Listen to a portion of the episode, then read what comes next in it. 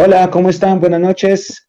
Sean todos bienvenidos a un nuevo episodio del 161 ya de esto que se llama Mundo Millos Live, en donde nos reunimos con amigos a hablar de lo que más nos gusta y ahora más con la situación que está sucediendo.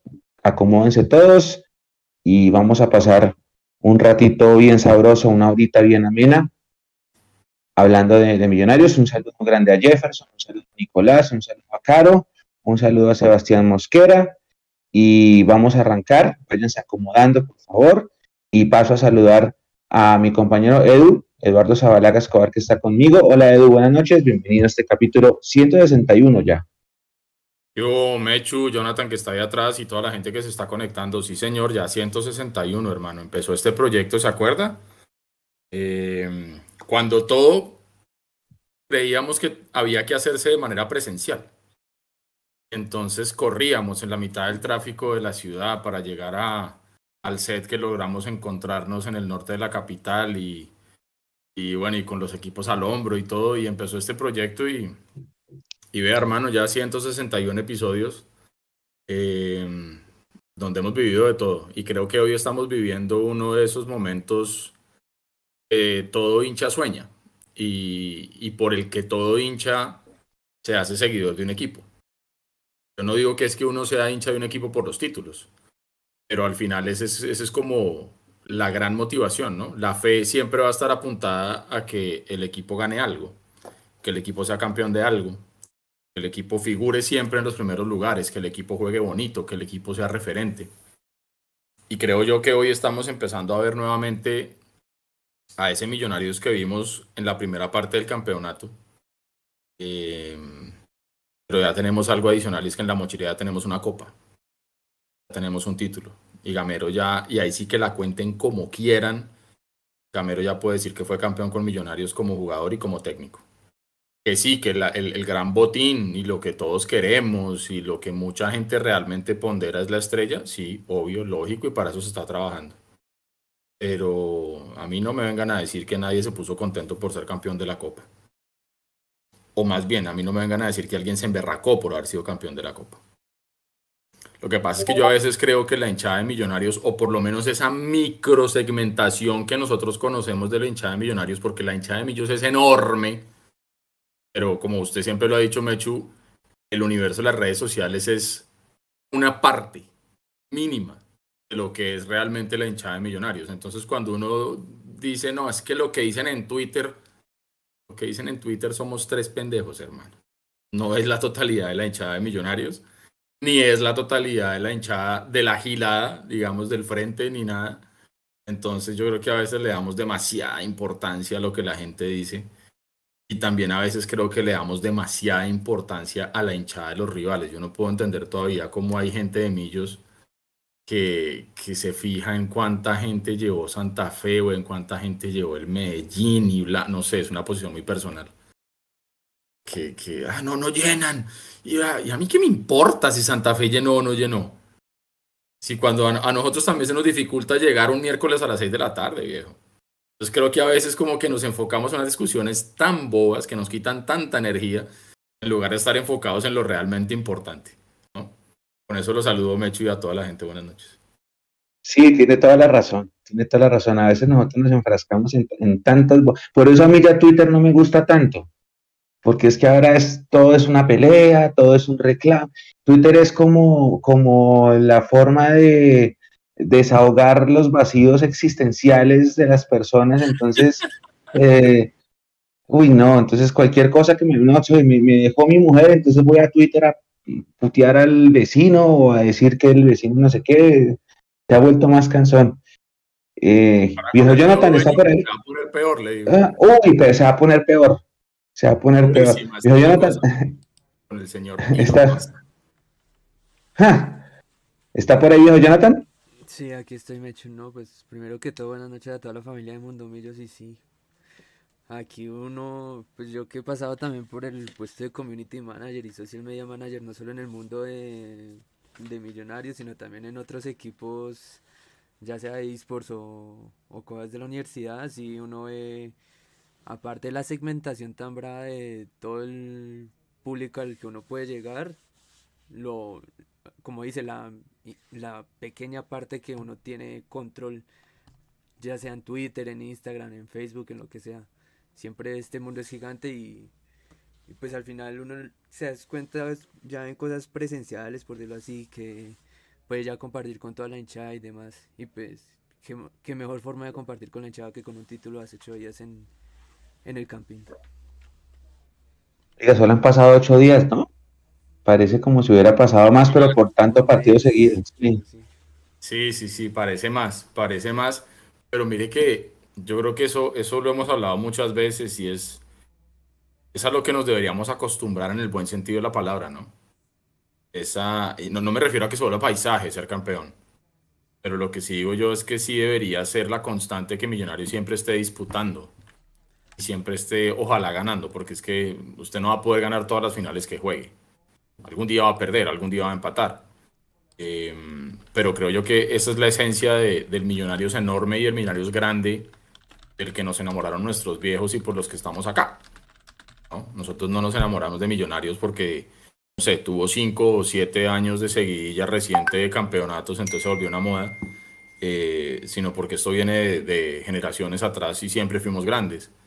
Más bien creo que a nosotros nos tocó eh, morder la bala y tragar veneno. Creo que ahorita estamos medio sintiendo cosas bonitas sin decir que es suficiente, ¿no? Ojo que yo sí creo que a nosotros nos falta todavía entrar como en, un, en una temporada ojalá dure dos, tres, cuatro, cinco años de poder ganar constantemente. Que creo que es a lo que le estamos apuntando todos y seguramente a lo que le está apuntando Gamero. Mucha gente decía, ¿no? Que, ah, que Gamero nuestro gallardo, que no sé qué, yo no los quiero poner al mismo nivel. Pero sí sería bonito poder pensar que podemos llegar a tener un proceso donde, donde se pueda ganar lo terrenal para millonarios porque todos soñamos con ganar las cosas grandes y ya sabemos a quién me refiero. Pero también sabemos que eso hace parte de un proceso largo que recién estamos empezando a caminar, ¿no? Así es, ¿quién se conectó? ¡Se están hackeando! no, sí, Julián. Yo, Juliancho. Julián, hermano. No.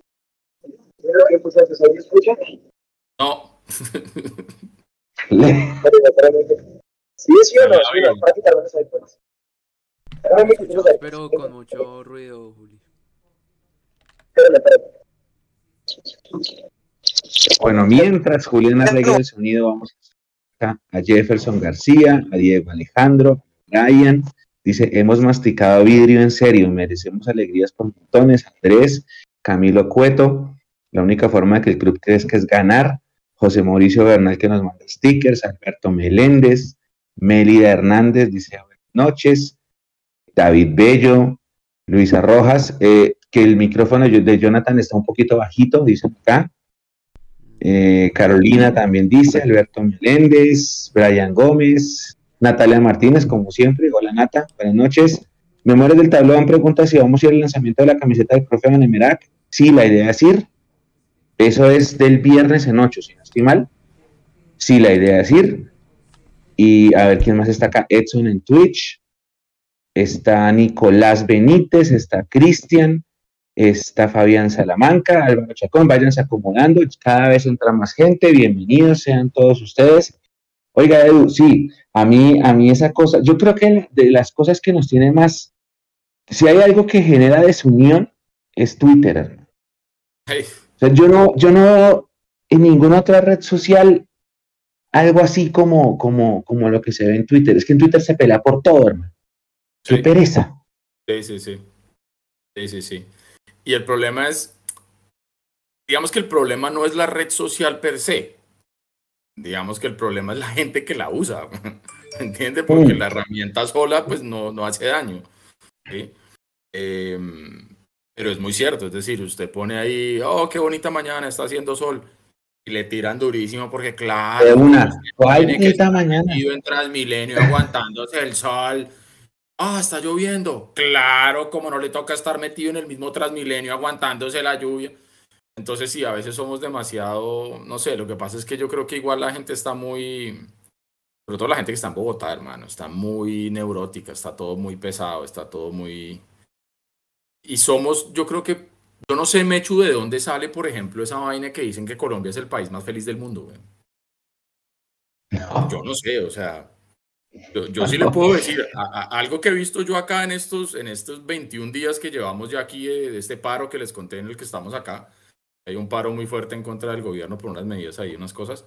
Em, los vecinos, digamos, que bloquean la ciudad, bloquean las intersecciones, las rotondas, todo, y, y hacen ollas comunitarias, bailan y gritan y joden y tal, y, y están en paro supuestamente. Entonces, no sé, yo creo que es más como que la gente se hace la buena onda o la mala onda como quiera. Y el problema de Twitter es ese. Pareciera que todo el mundo siempre está cargado negativamente. ¿no? Y todo el mundo tiene que enterarse del chisme y qué están hablando y de... Hasta yo me termino enterando de unas cosas que no entiendo ni por qué me aparecen. ¿no? O sea, yo digo, ¿por qué? ¿no?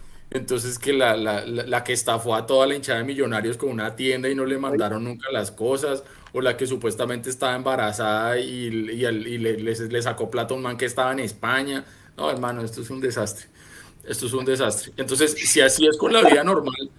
O lo de las indirectas con el rimel, Edu también. Ah, ese también lo vi hoy. O sea, pucha, casi no entiendo. Y claro, porque soy hombre, no entendí. Entonces. ¿Qué es eso? No, no, no, ¿qué es eso? Yo lo entendí hace 20 minutos. Explíquelo, Jonathan, porque yo hace 20 minutos medio lo entendí.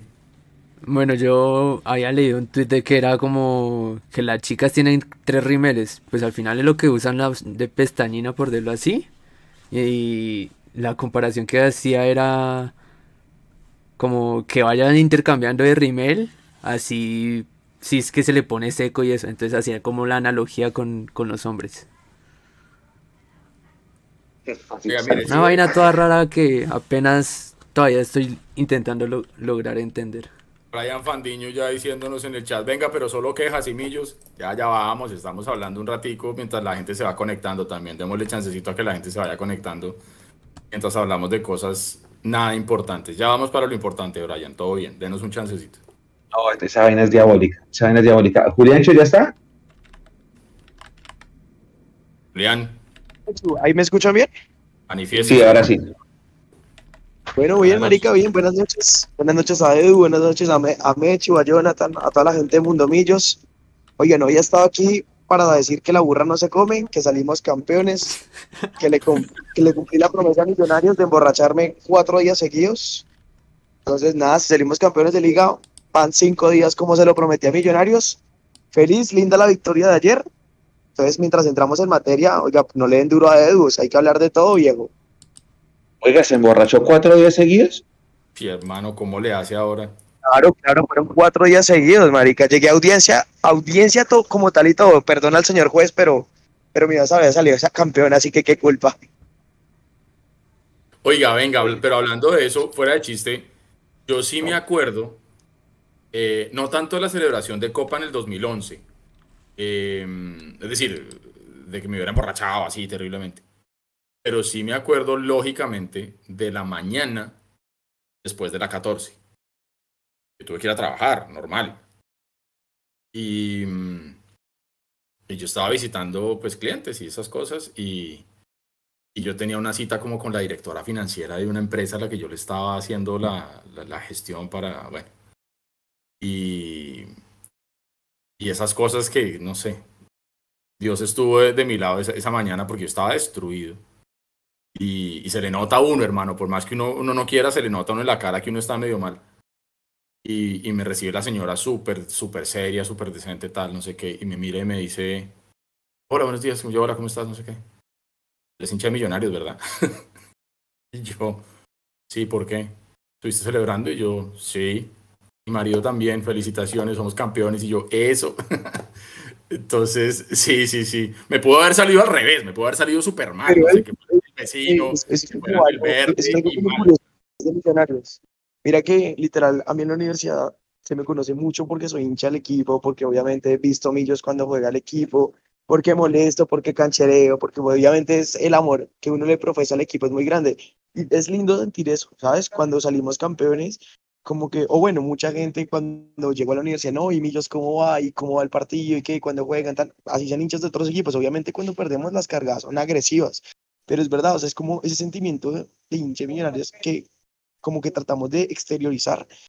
O sea, no sé, ese, ese amor como sincero, ese amor sincero que votamos nosotros, que literal hace que todas las personas se reconozcan por ese amor a millonarios. Pero sí, no, no se me hace raro porque a mí me suele pasar en la vida lo que dice Edu. Yo creo que eh, el día después todo el mundo me preguntó que cómo había festejado, cómo había celebrado y todo. Es más, hasta rotaron una foto mía por ahí llorando cuando Maca hace el gol. Pero bien, menos mal no es una foto borracho tirando en la calle o alguna cosa así, porque sí quedamos mal somos todos. No, no, obviamente no. Oiga, pero mire que me contaron que es que la gente, la gente que trabajaba ahí por cerca de galerías, eh, hubo gente que se durmió en la 30, ¿no? Que durmió ahí al lado de la tienda de millonarios y que y hubieron fotos ahí en galerías tenaz. Lo que pasa ¿En es que serio? Lo que, está diciendo Uy. la gente ahí en- lo que está diciendo la gente ahí en el chat, lo que, lo que genera Millonarios es una cosa muy brava. Ahí estaba diciendo, creo que Brian Fandiño decía, la mañana siguiente a la 14 yo estaba experimentando el Nirvana, dice. Y yo aprendí de esa, porque entonces a la mañana siguiente de la final de la, la que le ganamos a Santa Fe, eh, yo tenía unos días compensatorios y pude pedir ese día, entonces al día siguiente de la, de la 15 no, pues digamos que pude recuperarme sin ningún problema, después de, de, esos tragos que nos tomamos en la casa de la coneja, Mecho, ¿se acuerda? Sí, yo, yo me acuerdo que yo para la 14 y para la 15 yo pedí los días. Yo sí le dije al que era mi jefe de ese momento que, que me diera un compensatorio por amor o por dolor, pero pues que no iba a estar disponible. Afortunadamente fue por amor. Y, pero para este sí no pude, para este no pude pedir el día y fue muy difícil, muy difícil. A mí me tocó levantarme a las 8, y- a las 8 de la mañana y, y darle, y darle, pero darle eh, prácticamente que Operación Tortuga el jueves pasado, hace ocho días. Sí, fue duro, fue duro, fue duro. Así como fue, tengo que decirlo, fue durísimo hoy, hoy fue durísimo. Yo, No, yo voy a llegar a los 39 años, yo, yo, ya estamos viejos, voy a llegar a los 39 años. Lo que yo hice anoche lo hubiera podido hacer tranquilamente hace cinco años, muerto de la risa, pero esta vez me costó mucho. Yo tuve que salir del metropolitano y llegar al aeropuerto de Barranquilla. Mientras cuadrábamos todo, nos dieron las 2 de la mañana. El vuelo era a las 4 y media. ¿Por qué me tocó volar a las 4 y media? Porque yo tenía una reunión presencial en la oficina donde yo trabajo a las 8. Entonces me tocó llegar a Bogotá a las 6 y arrancar para la oficina y aguantar de 8 de la mañana a 11 esa reunión presencial, que era un- una especie de conversatorio eh, fuerte, fuerte, fuerte. O sea, a las, a las, cuando se acabó eso a las 11 y 40 yo estaba completamente destruido y, y esta es la hora en que no veo la, la, la hora de recuperar esas horas de sueño. Ya no estamos para esos trotes, No, pero, no. pero, pero, hay que decir, y se lo dije a mi amigo Andrés, que fue la persona que me trajo al estadio metropolitano anoche, lo mismo que hice, mire cómo son las cábalas de bonitas, las mismas cosas que yo hice cuando ganamos en septiembre, igualiticas las hice anoche, igualiticas, y funcionó. Entonces le dije al hombre, todo lo que hicimos ayer se tiene que repetir, porque uno al final es cabalero, y puede sonar tonto, pero las cábalas a veces son, son parte del fútbol. Todo lo que hicimos, todo lo que hicimos, eh, hay que, hay que, hay que repetirlo. Todo, todo, todo. El mismo hotel donde yo me quedé, el mismo vuelo que tomé, todo, porque todo fue igualito. La hora de los vuelos, el hotel, la hora de salida del estadio, todo fue idéntico. Y que sirva de cábala, porque ganar en Barranquilla no es fácil. No, hermano, las cábalas, las cábalas sirven. Yo tuve que dejar muchas, pues porque ahora no estoy viviendo en, en- en Bogotá. Entonces, no, por ejemplo, no me pude traer todas mis camisetas de millonarios. Ahorita que estuve un fin de semana me traje unas más, pero no, no me las pude traer todas. Entonces, había algunas que yo tenía claras que me las tenía que traer porque son las que uno tiene que ponerse tal día o lo que sea y tal. Pero, pero no sé, como que me he ido, me he ido liberando yo de, de, de las cábalas y las cosas porque yo también decía, yo tenía las mías en Bogotá, pero aquí pues como que no me aplican porque pues no sé. Yo me acuerdo mucho que yo tuve una época en las que yo también iba, antes de salir para el estadio, tenía que almorzar en el mismo lugar y comer el mismo plato. Y ojalá casi a la misma hora, dependiendo lógicamente del partido. Pues aquí claramente ya no puedo hacer eso porque ese sitio pues acá no, no existe, y bueno, muchas cosas. Entonces como que yo me fui liberando un poquito de las cábalas y hoy en día como que le entrego todo a Dios, la vida, el universo, lo que sea, y que, que salgan las cosas como, como que tenga que ser. Eh, pero es cierto, es cierto, y, y- y- y chévere que de pronto la gente que nos está, nos está viendo y nos está oyendo vaya poniendo ahí en el chat em, no las que le están funcionando hoy, porque ahí se las tiran. Cuente de pronto las que tuvo en el pasado que le funcionaban y que después ya no, porque si no, pues ahorita la, la que, está, la que está activa es la quieta. No me la cuente. Edu, ahí le digo la mía. Yo Pero ya, con- esa- esa ya no está activa. Sí, ya no. Ah, O sea, la rompí hace ocho días. A ver, Yo ¿cómo veía era? partidos de Millonarios en Discord co- eh, porque no estaba en el estadio con ustedes. Sí. Empezamos a ir al estadio ahí a cabina y empezamos a perder todo. Ya como hace... No, no, no. Pero ya hace ocho días se rompió la, la esta ahí. Porque Sí, por favor, no lo vuelva a llevar. que es Voy de a la volver al estadio, maestro. No, Sí, sí, esperemos que no vuelva, que no vuelva. Acá hay un super chat de Alexander. Gracias, Alexander, por el, por el super chat, pero nos faltó el mensaje. No, no vimos fue el mensaje. Yo creo que mucha gente tiene esa de que, de que cuando el equipo gana no se, no, se, no se deja de poner la misma camiseta y no la lava. Así No, huela no. a mico, así huela a mico, eso no importa. Esa, esa, esa se- yo creo que la tiene mucha gente.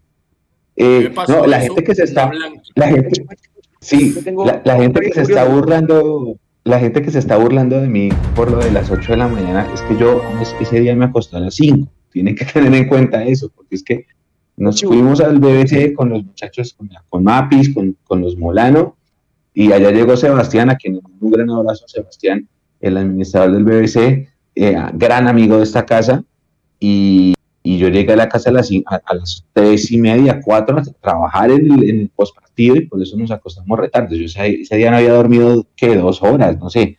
Eh, no se burlen, no se burlen. Dele, Juliancho.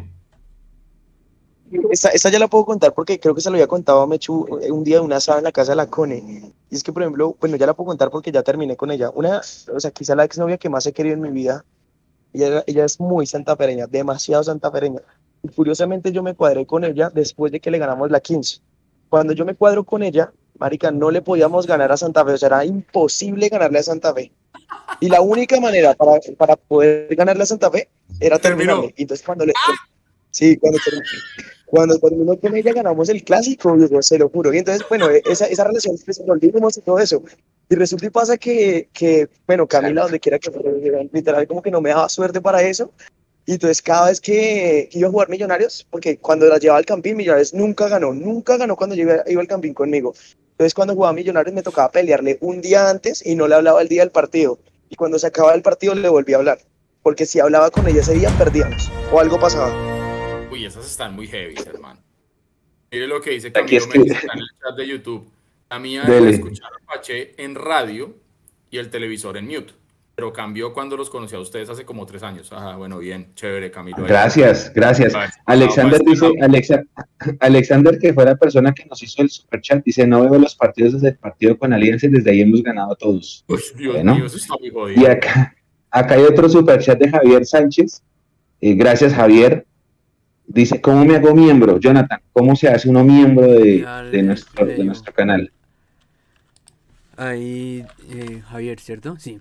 Ahí Sí. En, en el canal de Mundomillos, ahí abajo del de la transmisión, aparece suscribirse. Sí, En, en el canal Entonces de ahí- Mundomillos, ahí abajo, ahí uno le dice del- unirse, más perdón. Y ahí de la ahí transmisión seis- aparece suscribirse. por mes. sí. Y aparte el de canal los, de los, los emojis, emojis, ahí abajo, ahí uno le dice unirse los partidos perdón. y en estas Y ahí transmisiones también. de la transmisión, seis- Oiga, mire que- La que dice Luisa, Dele, dele. Luisa Rojas, esta me parece muy, muy chévere. Por lo que decíamos, este tema que nosotros somos hinchas por herencia, ¿no? Muchos, de pronto otros no tanto, pero Luisa Rojas nos dice, anoche fue más chistoso con mi papá, llegó de trabajar y como Millonarios estaba jugando bien y metió el gol, no se quiso quitar las botas de trabajo. Dijo, así como estoy, me quedo hasta que termine. Ese me gustó, está chévere. Uy, yo tenía una, yo tenía una cuando yo iba a Oriental. Usted sabe que en Oriental se ve el partido de pie, ¿no? Sí, Yo tenía una que era la posición antena. ¿Ustedes conocen la posición antena? La posición antena es que uno ve el partido de cierta, en una cierta pose. ¿sí? Entonces, por Ah. ejemplo, uno podía, eh, así, por ejemplo, así. sí. Y todo el partido había que estar así. Esa es la posición antena, que porque estando así, así entraban los goles. Esa yo la tuve hace muchos años, era oriental.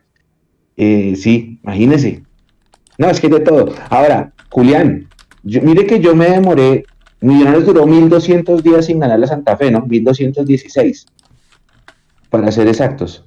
Y entonces yo siempre me rompí la cabeza y yo siempre eh, pensaba que era la maldición de la 15, pero no, ahora veo que todo era culpa suya.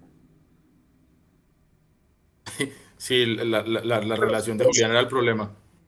Claro. Te lo juro, o sea, o sea, yo adoraba a Camila y nunca lo negué, pero uy, parce, o sea, cuando yo me cuadré con ella era imposible, era imposible ganarle a Santa Fe.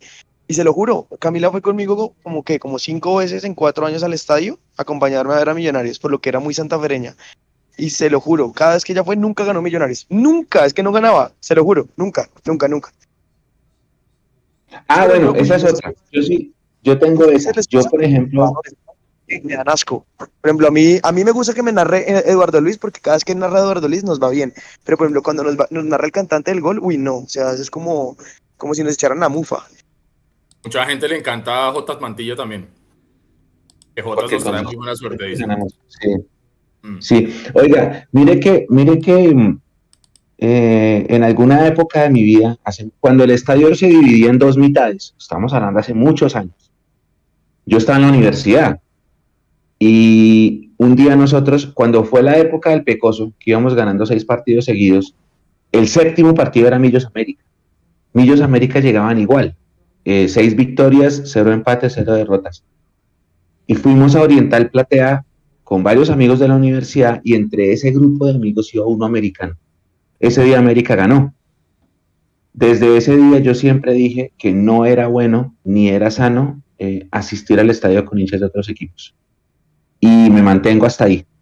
Entonces, cada vez que, por ejemplo, alguien de otro equipo me dice, vamos al estadio juntos, que no tiene nada malo porque hay que tratar de erradicar esa eh, violencia estúpida en el fútbol, yo le digo, hermano, yo, yo con el mayor de los gustos lo hago, pero no, no para este partido porque es por cábala, esa sí es una cábala que no, nunca más, nunca más ir con hinchas del rival al, al estadio del Campín. No sé si afuera funcione, pero en el Campín a mí no me funcionó y no, no, no es buena idea. Y digamos, nosotros teníamos una barra en Occidental que es la Alfonso Senio, de la cual hay muchas personas todavía que se mantienen, a quienes les mando un gran saludo.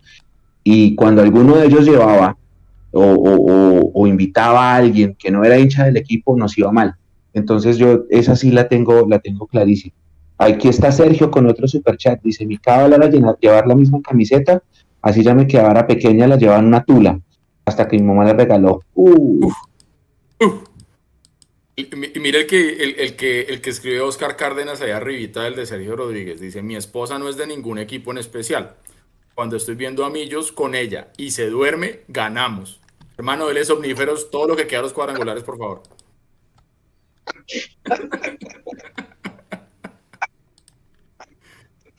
Oiga, sí. Mire, mire, acá Camilo Alejandro, Camilo Bustos dice, yo fui con mis dos primos de Millos y mi hermanita de Santa Fe y nos metieron siete, el 7-3. No, claro, claro, claro, claro, claro, claro. Ahora hay que tratar, y yo lo digo en serio, hay que tratar de erradicar esas estupideces de la, de la violencia en los estadios porque, porque así como uno de local eh, eh, pasan esas cosas, pues uno también va de visitante. Y lo digo yo que, que, que voy mucho de visitante, por la seguridad de todos. Hay que, hay que pararle un poquito. Sí, sí, sí, así es. Bueno, hermano, ya llevamos media hora más o menos, casi 200 personas conectadas. Eh, Hecho, ¿cómo sintió usted el ambiente anoche después de, del triunfazo de Millonarios en Barranquilla? ¿Cómo vio usted el grupo, lo que pudo ver? ¿Cómo vio la gente que estuvo con usted? Eh, ¿Qué sensaciones tiene? ¿Y, eh, ¿Qué está sintiendo? Y, yo sé que usted sabe a lo que me refiero. Sí, no, yo estoy sintiendo que la cosa sí se puede dar. Estoy sintiendo que la cosa sí se puede dar y vamos a tener, yo le decía ayer a mi hermano, eh, cuando después de la rueda de prensa él me acompañó a grabar la cápsula, yo le decía una cosa que puede ser cierta y que puede ser ventaja para nosotros. Junior está muerto, Junior está reventado. Junior es un equipo que está agotado, acabado. Eh, lo que pasa en el Junior. No, ya la pena, ¿no? sí, lo que, y, y Comesaña ya sacó el paraguas mal y los invito a que vean la rueda de prensa. Nosotros pusimos un par de declaraciones en nuestra cuenta de Twitter pero eh, Comesaña sacó el paraguas. Ya Comesaña no aguantó más. Mm. Resulta que lo que está pasando en Barranquilla viene algo de mucho tiempo atrás, y es que todo el mundo sabía y creía que Juan Cruz Real estaba haciendo mucho daño a ese equipo. Y que todos los jugadores, todas las lesiones, porque es que ustedes escuchan a Comesaña y Comesaña dice, tengo 14 lesionados y de los cuales 9 son muscular, eso no es normal. Está tratando, él, da a entender que el, preparador físico del cuerpo técnico anterior reventó al grupo. Y en Barranquilla, el día del partido de la Copa, el personal de Accord me decía que eh, se notaba que el, el trabajo del preparador físico de Juan Cruz Real había reventado al equipo en su afán de prepararlos físicamente, los reventó. Y por eso, tanta lesión. Y con tanto partido seguido, y Junior que se estaba jugando la clasificación y que la consiguió al final sobre y toda la cosa, eh, de todo eso, el grupo quedó reventado físicamente. Por eso Comesaña ayer prácticamente dijo, esto es lo que hay, no tengo más, y me toca llamar otros tres pelados para jugar en Bogotá. La ventaja que tenemos nosotros es que después del partido del fin de semana van a pasar 10 días. Y después de esos 10 días, Santa Fe va a tener que ir a Barranquilla. Uno esperaría que en esos 10 días algún jugador pueda recuperar comisaña para que Junior le trate de hacer el daño a Santa Fe, porque ahí va a ser la clara. Ya Santa Fe le ganó a Pereira. Ahora nos toca a nosotros hacer lo mismo y ya vamos a analizar el rival. Pero con todo y eso, Santa Fe tiene un papayazo que si lo desaprovecha nos da en bandeja de plata el cuadrangular el próximo domingo, porque Santa Fe es local el domingo a las 4 y nosotros somos locales el lunes a las 4. Esto solamente pasa acá, pero pues va, va a pasar. Junior va a venir muy diezmado, muy diezmado. Entonces la gente como que ya está dando por sentados los tres puntos de Santa Fe ante Junior. Hay que jugar pero Junior va a venir muy diezmado. Y si Santa Fe no aprovecha, así como nosotros aprovechamos ese papayazo anoche, si Santa Fe no aprovecha, es un papelón. Y nosotros tenemos que hacer lo nuestro, que es ganar al Pereira, que es un Pereira difícil. Yo no vi el partido contra Santa Fe porque estaba en ese momento movilizándome hacia el metropolitano, pero a mí me dijeron que el Pereira jugó un partido digno y que se desatoró en los últimos 10 minutos. Exactamente, es que hasta el minuto, hasta el minuto 77 esa vaina tenía pinta de 0-0, pero mal, y era negociazo para el Pereira, e incluso eh, para nosotros, em, si el partido de Santa Fe quedaba 0-0 y si nosotros también ganábamos 1-0, como al final se dio. Pero hasta el minuto 77, el Pereira le estaba haciendo partido a Santa Fe. Le expulsan a un jugador del Pereira y Santa Fe tiene la chance y luego, el, e incluso, Mecho, el 2-0 es larguísimo. Un marcador larguísimo, Julián. No, tal cual con lo que dice Edu, y, si usted se acuerda, antes del 2-0, Leonardo Castro tiene una clarísima en donde se saca el central de Santa Fe y tiene para el empate de ese contragolpe sale el 2-0, porque estaba muy mal posicionado el por la expulsión que dice Edu. Exactamente, exactamente así tal cual. Ahora, estoy tratando de encontrar por acá, pero no sé si, si, si de pronto Jonathan la tenga por ahí. Ah, no, aquí está. Pero otra vez, si no estoy mal, el penal, bueno, la acción de VAR ayer que, o sea, yo no vi bien la jugada, si, si era penal o no a favor del, del, Pereira también. Después de la expulsión como minuto 82-83, si no estoy mal. Sí, tampoco la tengo tan clara, ¿sabe? No la tengo muy clara. Oiga, venga, lo que pasa es que quería yo ver acá precisamente porque listo, uno dice no, el Junior se va a regalar, el Junior le va a regalar a Santa Fe los seis puntos, pero Junior algo tiene que estar peleando. Estoy viendo aquí la tabla de la reclasificación. Millonarios es primero con 84, que para efectos de torneo internacional ya la tabla de reclasificación para nosotros no cuenta. Em, solamente contaría, digamos que en, una eventual final, ¿no? Em, ah, no, realmente la que contaría ahí es la del segundo, la del segundo semestre. Entonces, Millonarios primero con 84, Tolima 82 segundo, Medellín tercero con 82, Nacional cuarto con 81 que tampoco cuenta y aquí está Junior, está lejísimos, Junior es quinto con 71 puntos. Equidad que está por fuera es sexto con 67 y Santa Fe séptimo con 65. Pareciera que Junior no, no tendría mucho peligro de quedarse por fuera de alguna Copa Internacional. O sea, tiene que sumar, pero si no suma, como que tampoco será tan grave. No, yo creo que Junior ya está listo. Pero es que usted escucha las declaraciones de Comisaña y el, técnico está entregado, el técnico está diciendo, ¿qué hago? ¿Qué hago? Tenía, el tipo dice, tenía 16 jugadores disponibles, de los cuales tres anoche otra, son bajas. Me tocó buscar dos canteranos y traerlos para tratar de jugar con lo que tengo. Ahora le toca buscar creo que tres más, porque es que se le fue Cariaco, se le fue eh, Walmer y se le fue, me falta uno. Pero son tres. Bueno, vuelve, vuelve Vaca y vuelve Viera. Pero el Junior está completamente entregado. O sea, ya como año está diciendo, si yo, si yo saco algún punto, agradezcanme porque no tengo cómo. Pero y estamos hablando de una nómina como la de Junior. Exactamente, es que a eso vamos. O sea, hay que, o sea, al profe Palmesano y al profe eh, Julio Chalares, mi respeto y mi admiración. Si el Junior los está reventado con semejante nómina y nosotros estamos enteros, siendo el 10 de noviembre, no, la preparación, y a la doctora Catalina, por supuesto, y al doctor Piñera, lo que, lo que ha hecho Millonarios en el trabajo físico es buenísimo. Sí, señor. Pero el susto que nos llevamos con Vargas, pues aparte de la elasticidad que tiene él, en una semana que estuvo y apenas para la final de Copa y, y ahorita los partidos de cuadrangulares. El otro jugador al que usted estaba haciendo referencia, nos dicen acá en el chat, era Jesús Cabrera Mecho, el otro que salió lesionado. Jesús. Álvaro Jesús Cabrera. a Junior le sirve sacarle puntos a Santa Fe, que es el rival que tiene abajo. Sí, pero es que Santa Fe tiene 65 puntos y Junior tiene 71. Entonces, sí, sí, es importante. Es por eso yo digo que no es como tan fácil pensar que el Junior se va a regalar y se va a entregar. No creo. Ahora, yo le oía a Juan Felipe Cadavid en algún momento, hoy en la mañana, no me acuerdo cuándo fue que estuve oyendo un rato lo que, el análisis que él hace después de los partidos.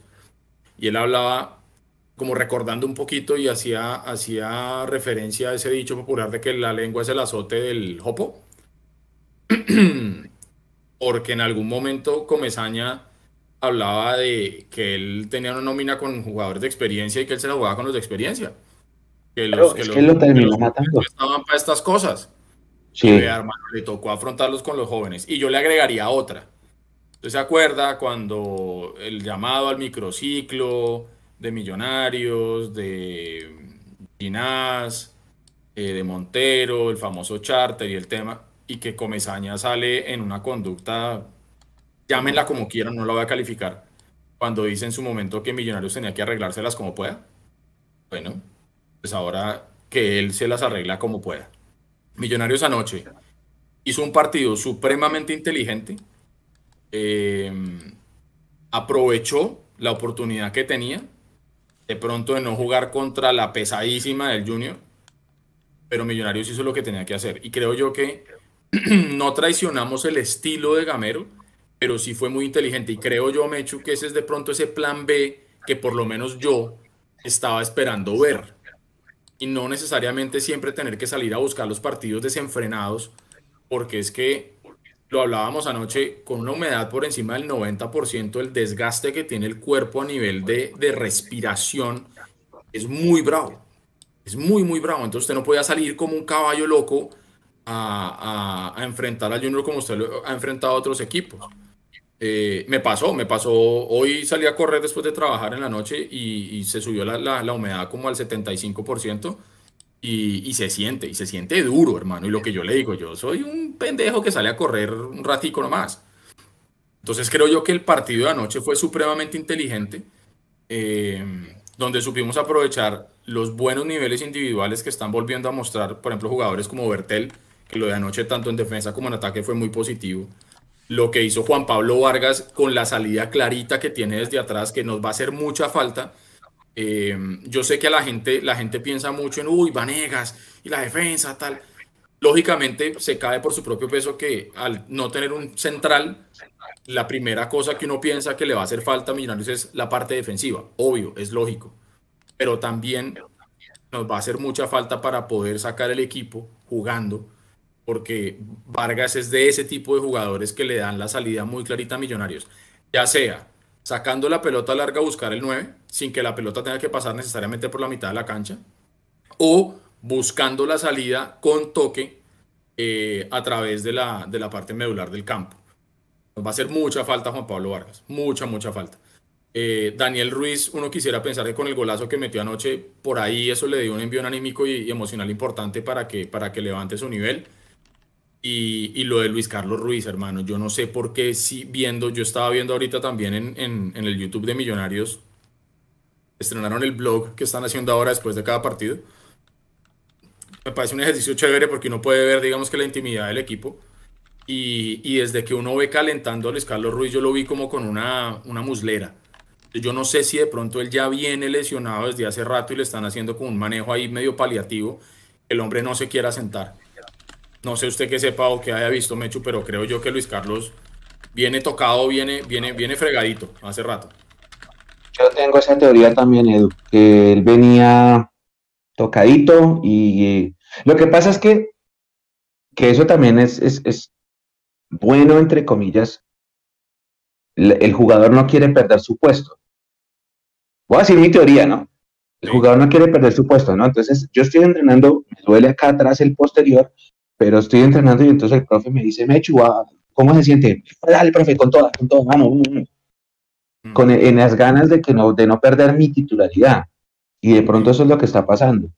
Por eso yo decía, si a Luis Carlos Ruiz hay que guardarlo contra el Pereira, porque se puede recuperar en 11 días que vamos a tener de descanso, déjenlo afuera. Déjenlo afuera. No pasa nada, déjenlo afuera. Que ahí está Jader y está Diego. Déjenlo afuera. Se puede jugar con ellos dos, con cualquiera de los dos, porque, porque puede ser peor. Puede ser peor. Si lo ponen a jugar y se resiente más y termina haciendo una cosa de más partidos, pues el resto del cuadrangular va a doler. Entonces es mejor, es mejor, em, es mejor tenerlo ahí guardadito. Si no está, que no juegue. Julián Cho, ¿iba a decir algo?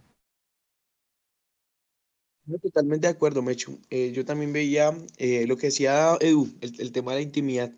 Y es que, no sé, lo, han tratado de vendar, le han tratado de hacer masajes antes de los partidos.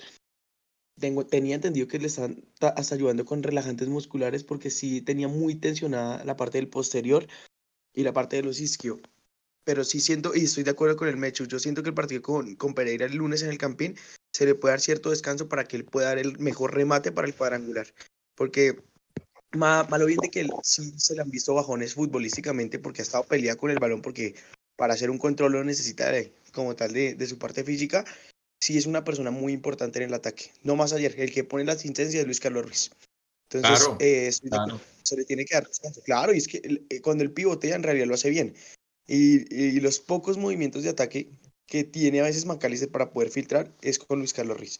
Entonces sí siento que es una pieza importante y fundamental y se le puede dar manejo al partido el lunes con el Pereira aquí en Bogotá. ¿Cuántos puntos hay que sacar al Pereira, Mecho? ¿Qué cuentas hace usted? Yo leo que mucha gente dice que hay que sacar los 6 de 6, que con 4 que le saquemos al Pereira está bien. ¿Usted cómo la ve? No, yo lo veo con 6. Es que, claro, está Santa Fe, Millonarios 4, y todo el mundo empezó a decir, uy, carrera contra, contra el rojo. Y por eso así se llama eh, nuestro espacio de hoy, en carrera hacia el título. Pero Pereira está ahí atrás. Pereira, a Pereira no hay que darlo por, por a Pereira si nosotros le hacemos la tarea, lo matamos, pero todavía no hay que darlo por muerto. Pereira todavía tiene aspiración.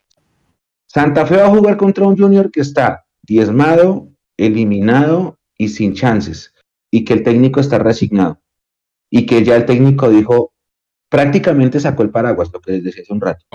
Pereira, en cambio, es un equipo que, uno, juega muy bien al fútbol. A Pereira hay que eh, elogiarle su estilo de juego, porque es un equipo que es bien trabajado. Y dos, que todavía tiene chances, porque es que perder de visitante el primer partido cuadrangular, eso no te dice nada. Entonces, claro, para Millonarios va a ser más difícil, en teoría, en la, en la previa, eh, porque va a enfrentar un equipo que tiene chances. Santa Fe va a jugar contra un equipo que ya está prácticamente resignado. Para mí hay que sacar los seis, porque Alguien decía en el chat que, que lo mejor sería llegar a la última fecha clasificados. Ideal. Hay que tratar de sacar los seis porque Santa Fe tiene una tarea muy difícil, tiene que ir a ganar a Barranquilla, porque nosotros sembramos la presión de Santa Fe para ir a ganar en Barranquilla porque ya lo hicimos nosotros. Entonces, ideal seis. Exactamente.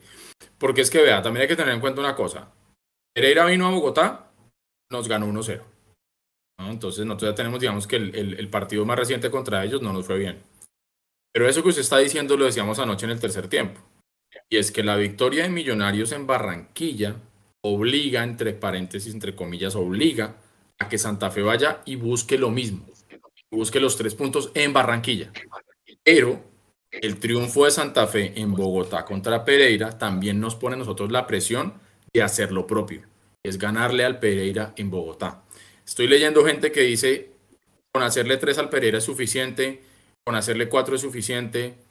Eh, si nos ponemos a pensar, eh, nosotros llevamos cuatro puntos de seis, que si nosotros lo, lo, revisamos uno podría decir que fue la media inglesa, pero al revés, porque no ganamos de local, empatamos, pero ganamos por fuera.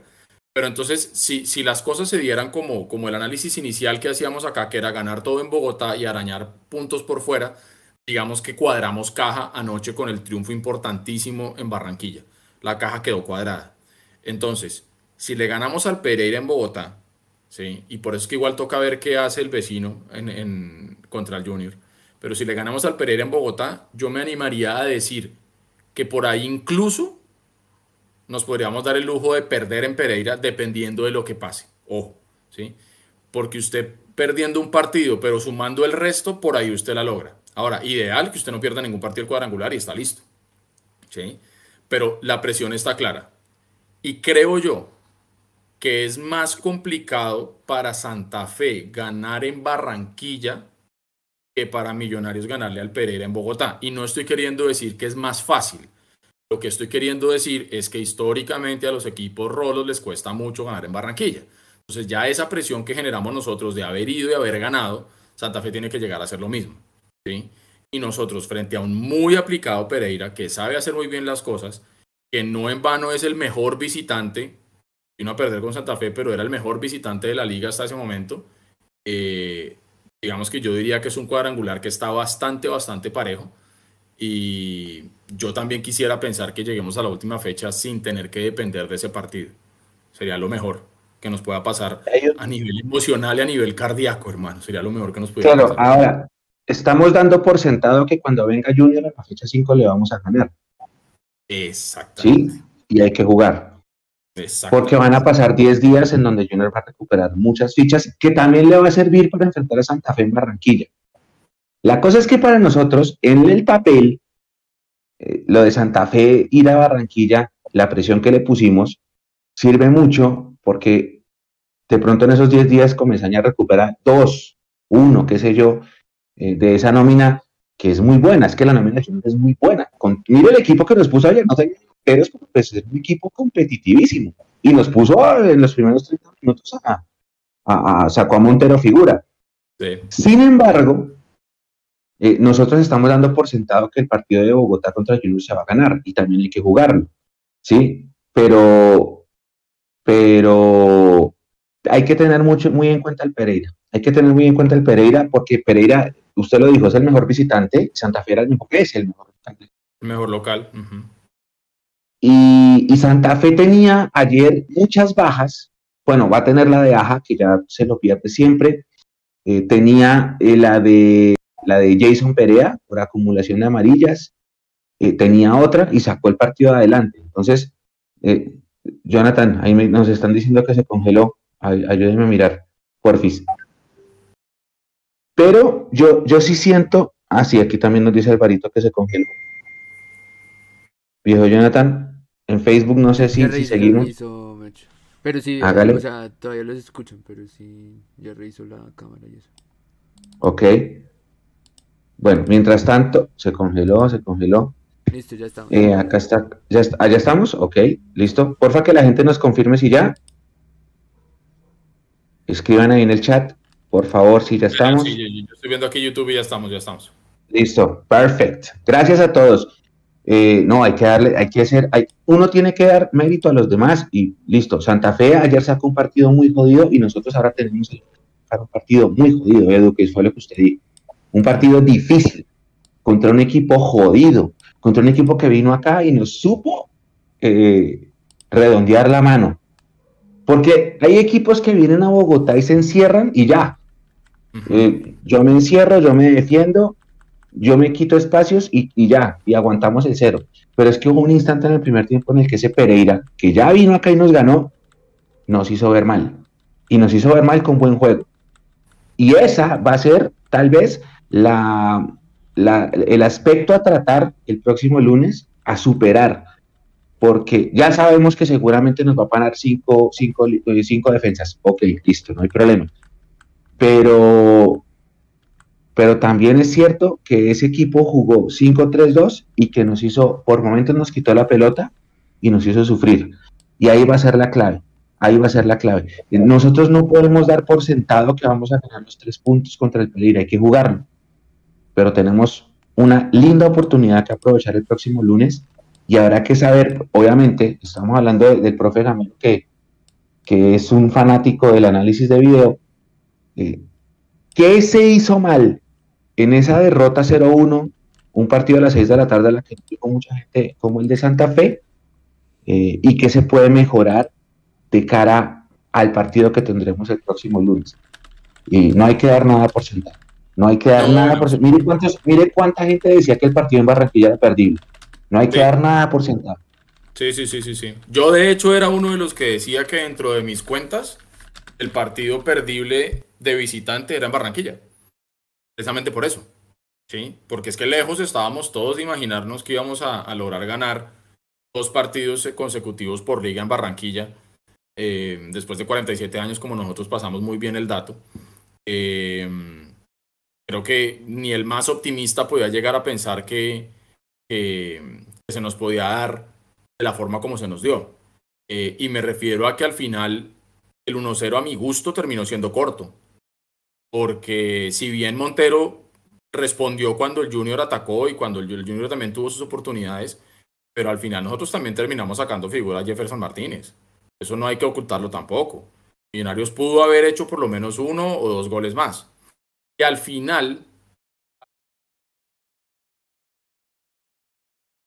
ganar todos los partidos 1-0 que ganar todos los partidos 10-0. Porque aquí la diferencia de gol no importa.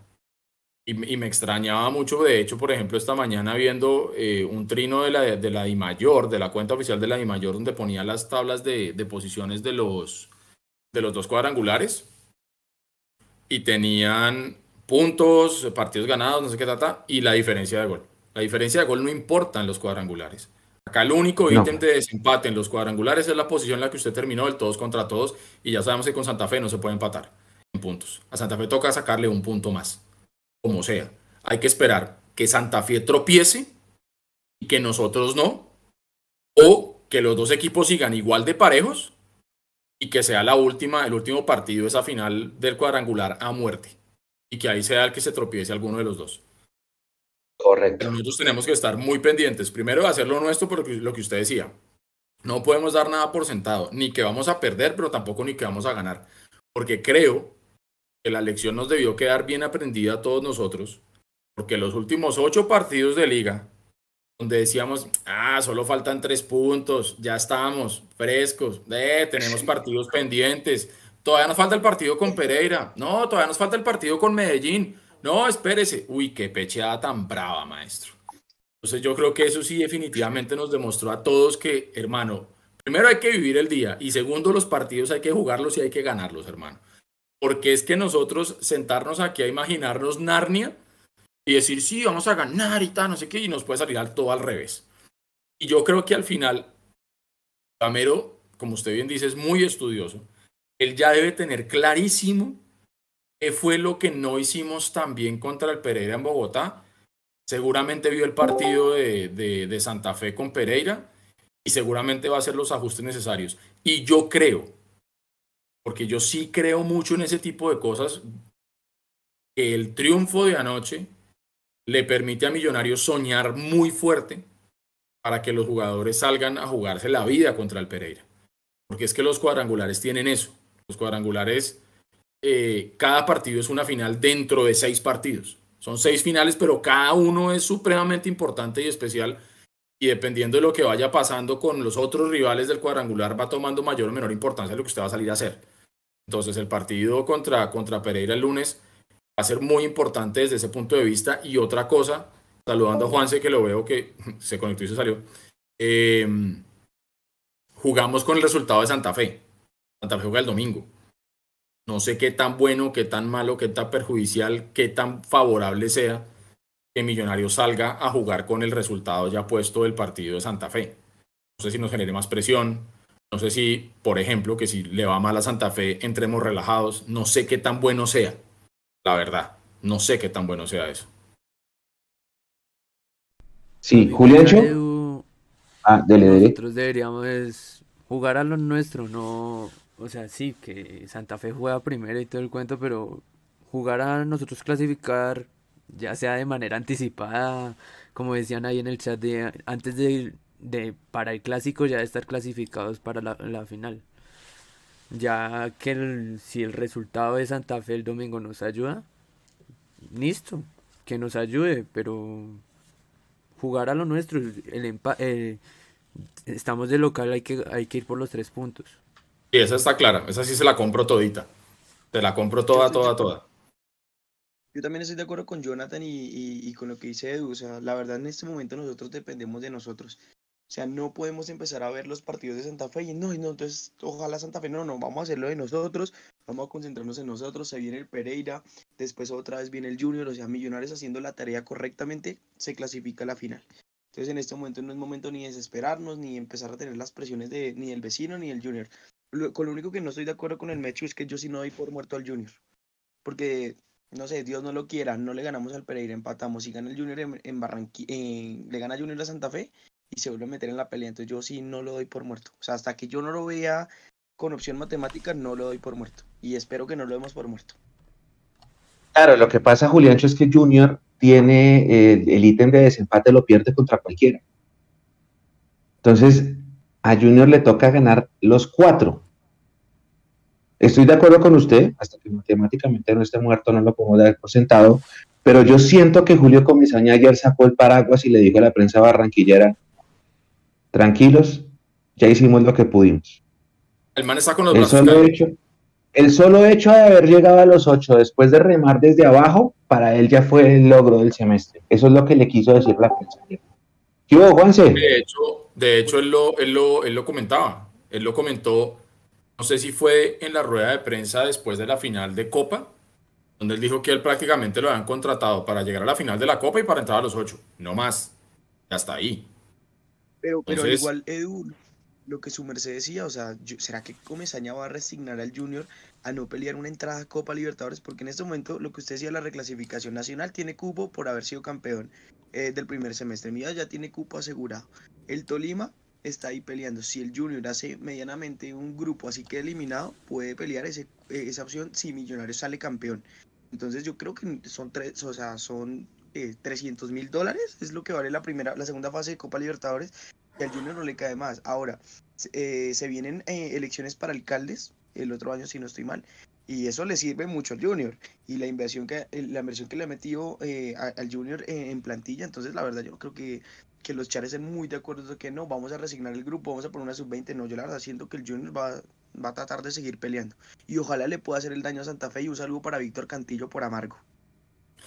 No, claro, pues es que lo mejor que nos puede pasar es que Junior le haga el daño a Santa Fe. Por eso les decía yo al principio que el Millonarios le puso presión a Santa Fe. Santa Fe en este momento tiene la ventaja del desempate. Sí, es verdad.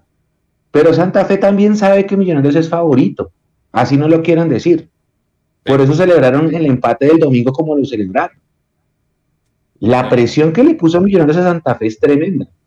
Es más difícil para un equipo de Bogotá ganar en Barranquilla que ganar el Pereira. O sea, hay que jugar, yo sé, pero, es, pero ganar el Pereira en Bogotá es, algo que está en las cuentas.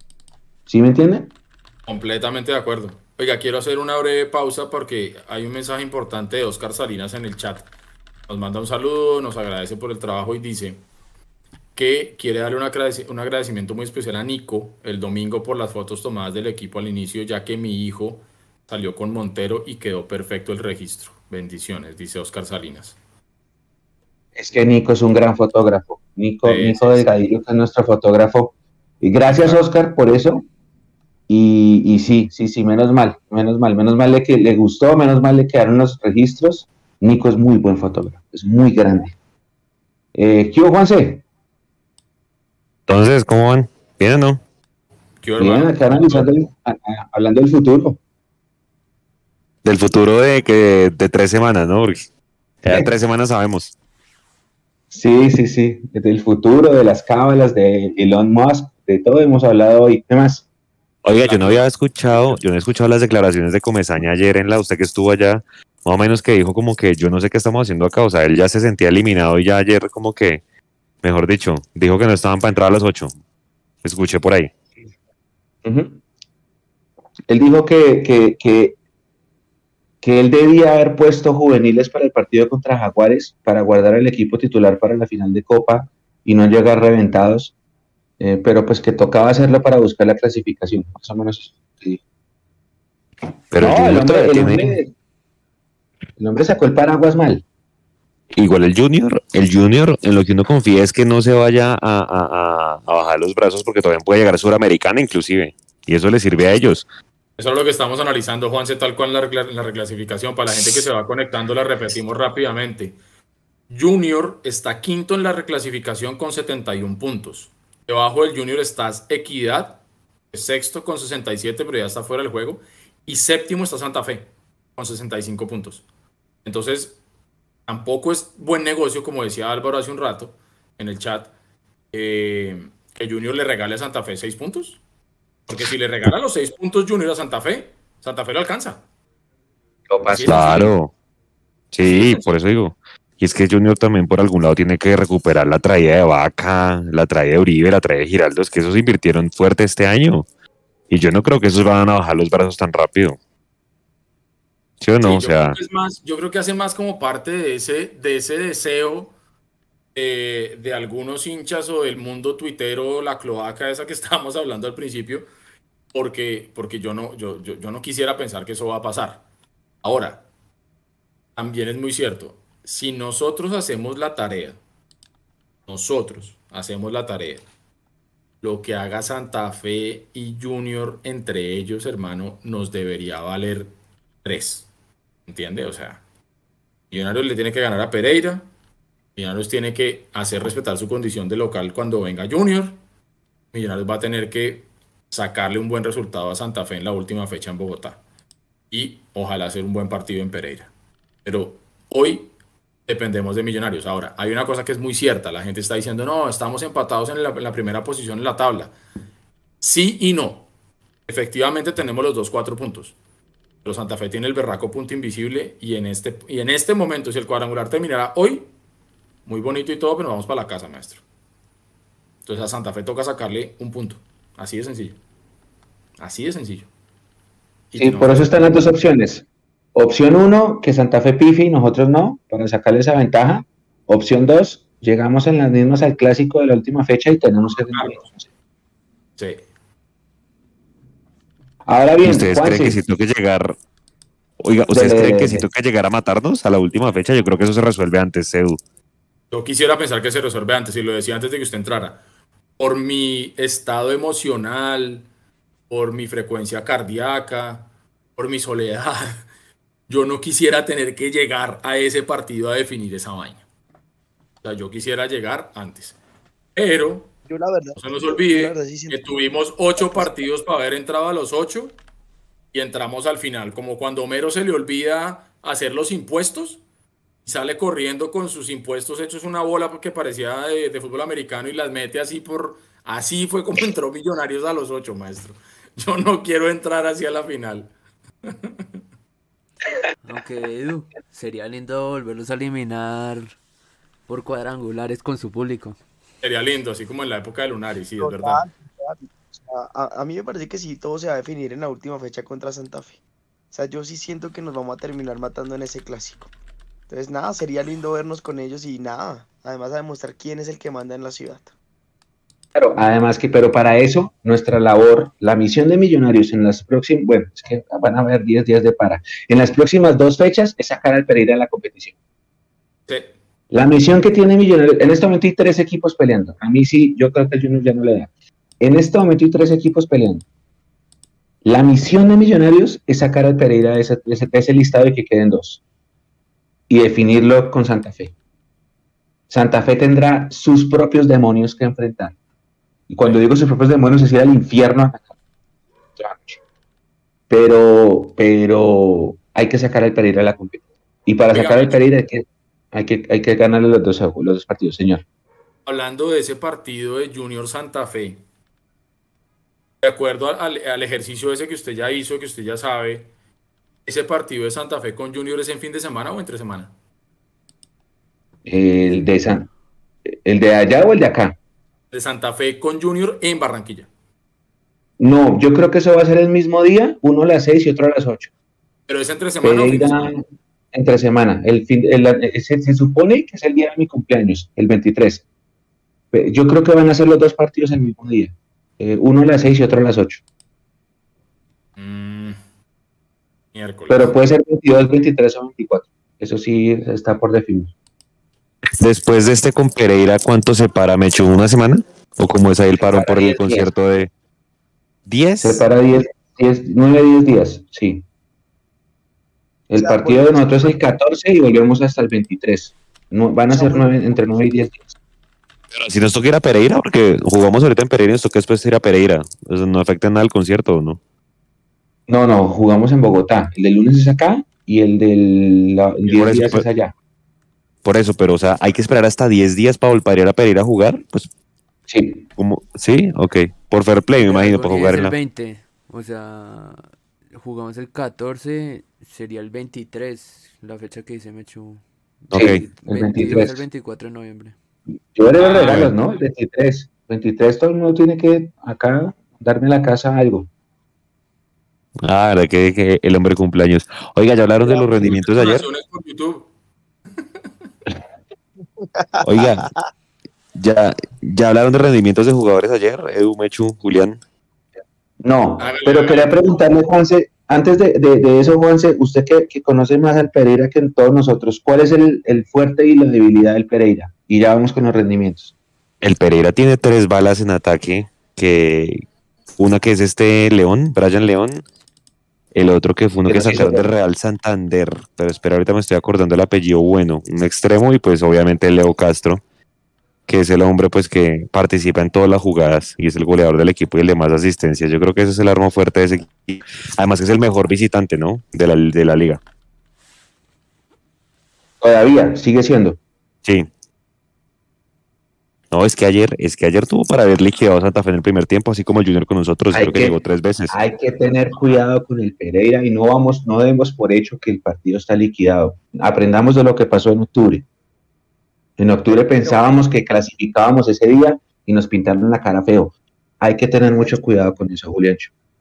Yo sí siento que este partido es diferente al de octubre porque es que ese Pereira necesitaba obligatoriamente el punto. Para, o sea, necesitaba empezar a sumar para poder clasificar. Sí, digamos que la, la- la- se le dio más allá del punto que ellos lo, era lo que venían a buscar. En cambio, en este momento ellos están detrás de nosotros, detrás de Santa Fe y necesitan la victoria. Entonces yo sí siento que sí vienen por algo más que solo un punto. Entonces sí puedo creer que tal vez van a salir a, a atacarnos. Además, ese día de octubre eh, recordemos que el primer tiempo, la verdad, el Pereira fue más que nosotros. Salieron, manejaron, Sí. balón, pusieron condiciones. O sea, no es un equipo cagón. O sea, no es un equipo que se resguarde. No, No, se sale a buscar. Exacto, exacto. Y lo que decía, lo que decía eh, Juanse, es un equipo que le gusta explotar demasiado las bandas. O sea, ese día Bertel y Alba tienen que estar bien seguros saliendo y, y- y- y respaldando. Además, igual que Vanegas, pues bueno, me imagino que él va a ser el suplente de Juan Pablo con el tema de los respaldos, porque por un mal de respaldo, por una mala salida de Vargas y, un, y, y una mala cobertura de Ginas fue que nos cobró Leo Castro. Oiga, Juanse, eh, Leonardo Castro puede jugar, están preguntando en el chat. Sí, claro. Tiene cuatro. Tiene cuatro Ah, tiene cuatro. Ok. Vea, ok, ok. son tres, son tres. Leider Berrío se llama el muchacho que trae el número 7, que trajeron del Real Santander. Pero pues un equipo vulnerable atrás. Lo que pasa es que ese día ese Harlan Castillo salió figura con nosotros, pero ese arquero es como unas de caletas de arena. A veces le va bien, a veces un tanto. El Pasa el técnico que tiene me parece bueno. O sea, este es Alejandro Restrepo, obviamente, Sí. pues no es el tipo más recorrido, pero tiene, tiene buenos, buenas ideas. Entonces yo creo que con poquito ha hecho mucho, pues para ese Pereira como estaba, creo que ha hecho bastante. No, no, y hay que tener en cuenta una cosa, Juanse, y es que Alejandro Restrepo era el técnico de Nacional antes de que, de que lo, lo sustituyeran por, eh, por el arriero y, y nos ganó acá con Nacional. Nos ganó acá dos veces. Nos ganó acá en el 2021 y nos ganó acá en el 2022. Y, y el, el hombre trabaja bien. Él fue campeón nacional juvenil con Nacional y por eso le dieron la oportunidad de subir el primer equipo allá y fue primero de todos contra todos en el 2021. Después se cayó en cuadrangulares que quedó campeón de Cali y ahí lo sacan eh, a mitad de este año y llegó el Pereira. No, el hombre, el hombre trabaja bien. El hombre trabaja Sí. bien. Es bueno. Es bueno. Sí, hay. Ahora, el, el Pereira, mire, el pareja de centrales es el Pecoso Correa y Carlos Ramírez, el que pasó por acá, ¿no? Que es el segundo goleador de ese equipo. O sea, en teoría, pues, hombre, no. O sea, el Pereira es buen visitante, pero ese, ese estilo Lunari, de ese equipo Lunari se acuerda que hace cuatro, Sí. pero lo hacen tres. Sí, entonces sí. siempre hace uno más que el, que el rival y tiene un tipo muy bueno en la mitad que es este Johnny Vázquez, que fue el que le dio lo mismo que a Mario González. ¿Se acuerda que también le dio leucemia? Y el hombre sí se recuperó y siguió jugando, que es el capitán de ese equipo. Eso es como el mini análisis que hay que hacer del, del Pereira, pero hombre, es un equipo jodido, pero bueno, va- hay que jugar, como dicen ustedes. Sí, siento Tengo aquí- ese equipo Dele, cuando dele, lo- Juliancho. Ese equipo cuando lo Dele, dele. cachetean, cae Tu micrófono mentalmente está un poquito bajito, Julián. Ahí la gente está diciendo eso. Espéreme, espéreme, espéreme, espéreme. ¿Ya? ¿Mejor? Aló. Sí, mejor. sí. Tiene que sentarse porque si hace el programa acostado. No, Juliancho, póngase serio, hermano. No. No, es... Qué pena, qué pena. No, es que eh, eh, me pasa que es que en el cuarto de mi casa el wifi no me coge igual que en la sala, perdón. No, no, no. Venga, quería Mm. decir, ese equipo tiene una contra, que ya que me he hecho preguntar los pros y los contra, y es que ese equipo, cuando se cae mentalmente, sí no se recupera. Y no sé si Edu lo pudo ver ayer, lo pudo ver, lo pudo ver ayer en el partido contra Santa Fe. Este equipo después que recibe la roja, si bien trató de atacar, se desesperó mucho y se desordenó demasiado en la parte de atrás. El primer y el segundo gol son desatenciones muy fuertes. En Bucaramanga, cuando el Bucaramanga le hace el gol que le anulan, totalmente cayó el Pereira. O sea, recién empata el Bucaramanga, le hacen otro y ahí se cae mentalmente el Pereira. Entonces, la clave sería empezar pegando primero. O sea, Millonarios no puede pasar el primer tiempo sin meter un gol. Esa sería la clave, para mí. Aquí está Chipi Chipi el arquero. Esta es la formación contra Santa Fe. Chipi Chipi el arquero. Acá se supone que es una línea de tres, pero yo creo que fueron cinco. Zuluaga, Zuluaga, Andrés Felipe el Pecoso Correa, Mosquera, que fue el que expulsaron, y Palacios. No jugó Ramírez. No sé por qué, Juanse, si usted sabe, me, me ayuda. Y Fori. Fori es el extremo por acumulación. Listo. Jimmer Fori, ese, ese Fori también es campeón nacional. nacional y nos, hizo, y nos hizo un gran partido la vez, la vez pasada por izquierda. Y después está Vázquez, eh, Leider Berrío y Velázquez. Adelante Brian León y Leonardo Castro. Ese fue el equipo que paró el profe Alejandro Restrepo el, el pasa, ayer contra Santa Fe. Ayer Oiga. contra Santa Fe. Señor, Nos congelamos. ¿otra vez? Ya reviso, ya reviso. Por ahí creo que nos, nos siguen oyendo.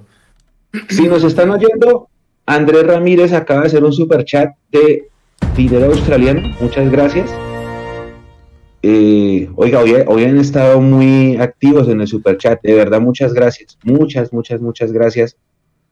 Nosotros, eh, yo siempre digo, eh, hay un montón de, de- de espacios en vivo de millonarios en, en todas las redes sociales y el hecho de que nos sigan prefiriendo, eh, a mí me llega de mucho orgullo. Gracias de verdad. Dice acá Gustavo que sí se escucha. No sé si es la, solamente la, la- la imagen de, de video, pero sí que sí, sí. Ya, ya la arreglé. Mientras se soluciona, Brian Fandiño pregunta acá en el chat, pregunta para Mechu, ¿cómo quedó el historial contra Junior? El historial contra Junior, ya le digo. Si no estoy mal, le tenemos tres partidos de ventaja. Ya les cuento. Porque estábamos muy 5 cerquita, segundos ¿no? nomás. El historial contra Junior quedó 88, 88 millonarios, 88 millonarios, 53 empates, 85 Junior. 319 millonarios, 297 Junior goles. Ese es el historial. 88 contra 85. Bueno, bien. Sí. Sí, así quedó, tal cual. Oiga, va- yo vi ayer bastante bien la encuesta, finalmente ganó Bertel, el jugador del partido. Para mí, el Bertel y Montero casi que pues fueron las figuras. Pereira, mucha gente le gustó. A mí Pereira, pues sí se- le vi un buen segundo tiempo, pero no para quedar en el top 3. Ustedes como vieron ya empezando a analizar un poquito el tema de jugadores. Para mí la figura también era Bertel lejos. O sea, yo la verdad no sé qué, qué partido vio la gente del canal que todos sabemos, porque usted sabe que eso también termina orientando mucho la opinión de la gente. Pues si el canal dice que la figura fue Pereira, entonces la gente dice, no, sí fue Pereira, pero, pero yo sí vi desde el principio, digamos que una superioridad tremenda en el trabajo que hizo, que hizo Bertel. Eh, lógicamente también Juan Pablo Vargas para mí fue uno de los cracks de ayer y Montero. Para mí esos fueron los tres más importantes. Juli, para usted. No, estoy totalmente de acuerdo con Edu. Y para, o sea, haciendo un paréntesis, yo creo que le dieron la figura a Pereira porque es que ayer el comentarista era Campolías Terán. Entonces yo siento que fue ahí más vena costeña, Edu. Pero bueno, sí, Sí, para mí ser. fue Bertel, la verdad. El partido ayer de Bertel fue increíble, o sea, la verdad salió bien, estuvo seguro, no dejó ver ninguna a Cariaco cuando lo atacó por ese lado, que también si no estoy mal, eh, este pelado, el, el jovencito que entró, bueno, él tampoco eh, lo, lo dejó ver bien. Hubo pelotas que, por ejemplo, sacaba Montero y de primera salía tocando bien Bertel y la verdad no arriesgaba nunca el balón. Le ayudó mucho a Daniel Ruiz eh, pasando al ataque. La verdad lo vi muy bien ayer físicamente a Omar Bertel. A mí también me gustó lo de Álvaro Montero. Definitivamente, si no es por él esos primeros 20, 30 minutos, el Junior nos hubiera podido haber marcado y el partido hubiera sido diferente. Entonces yo a Montero, la verdad, le doy el valor. Y yo sí le quiero el tercer puesto a Daniel Ruiz. La verdad, ha, tenido días complejos, ha tenido partidos complicados.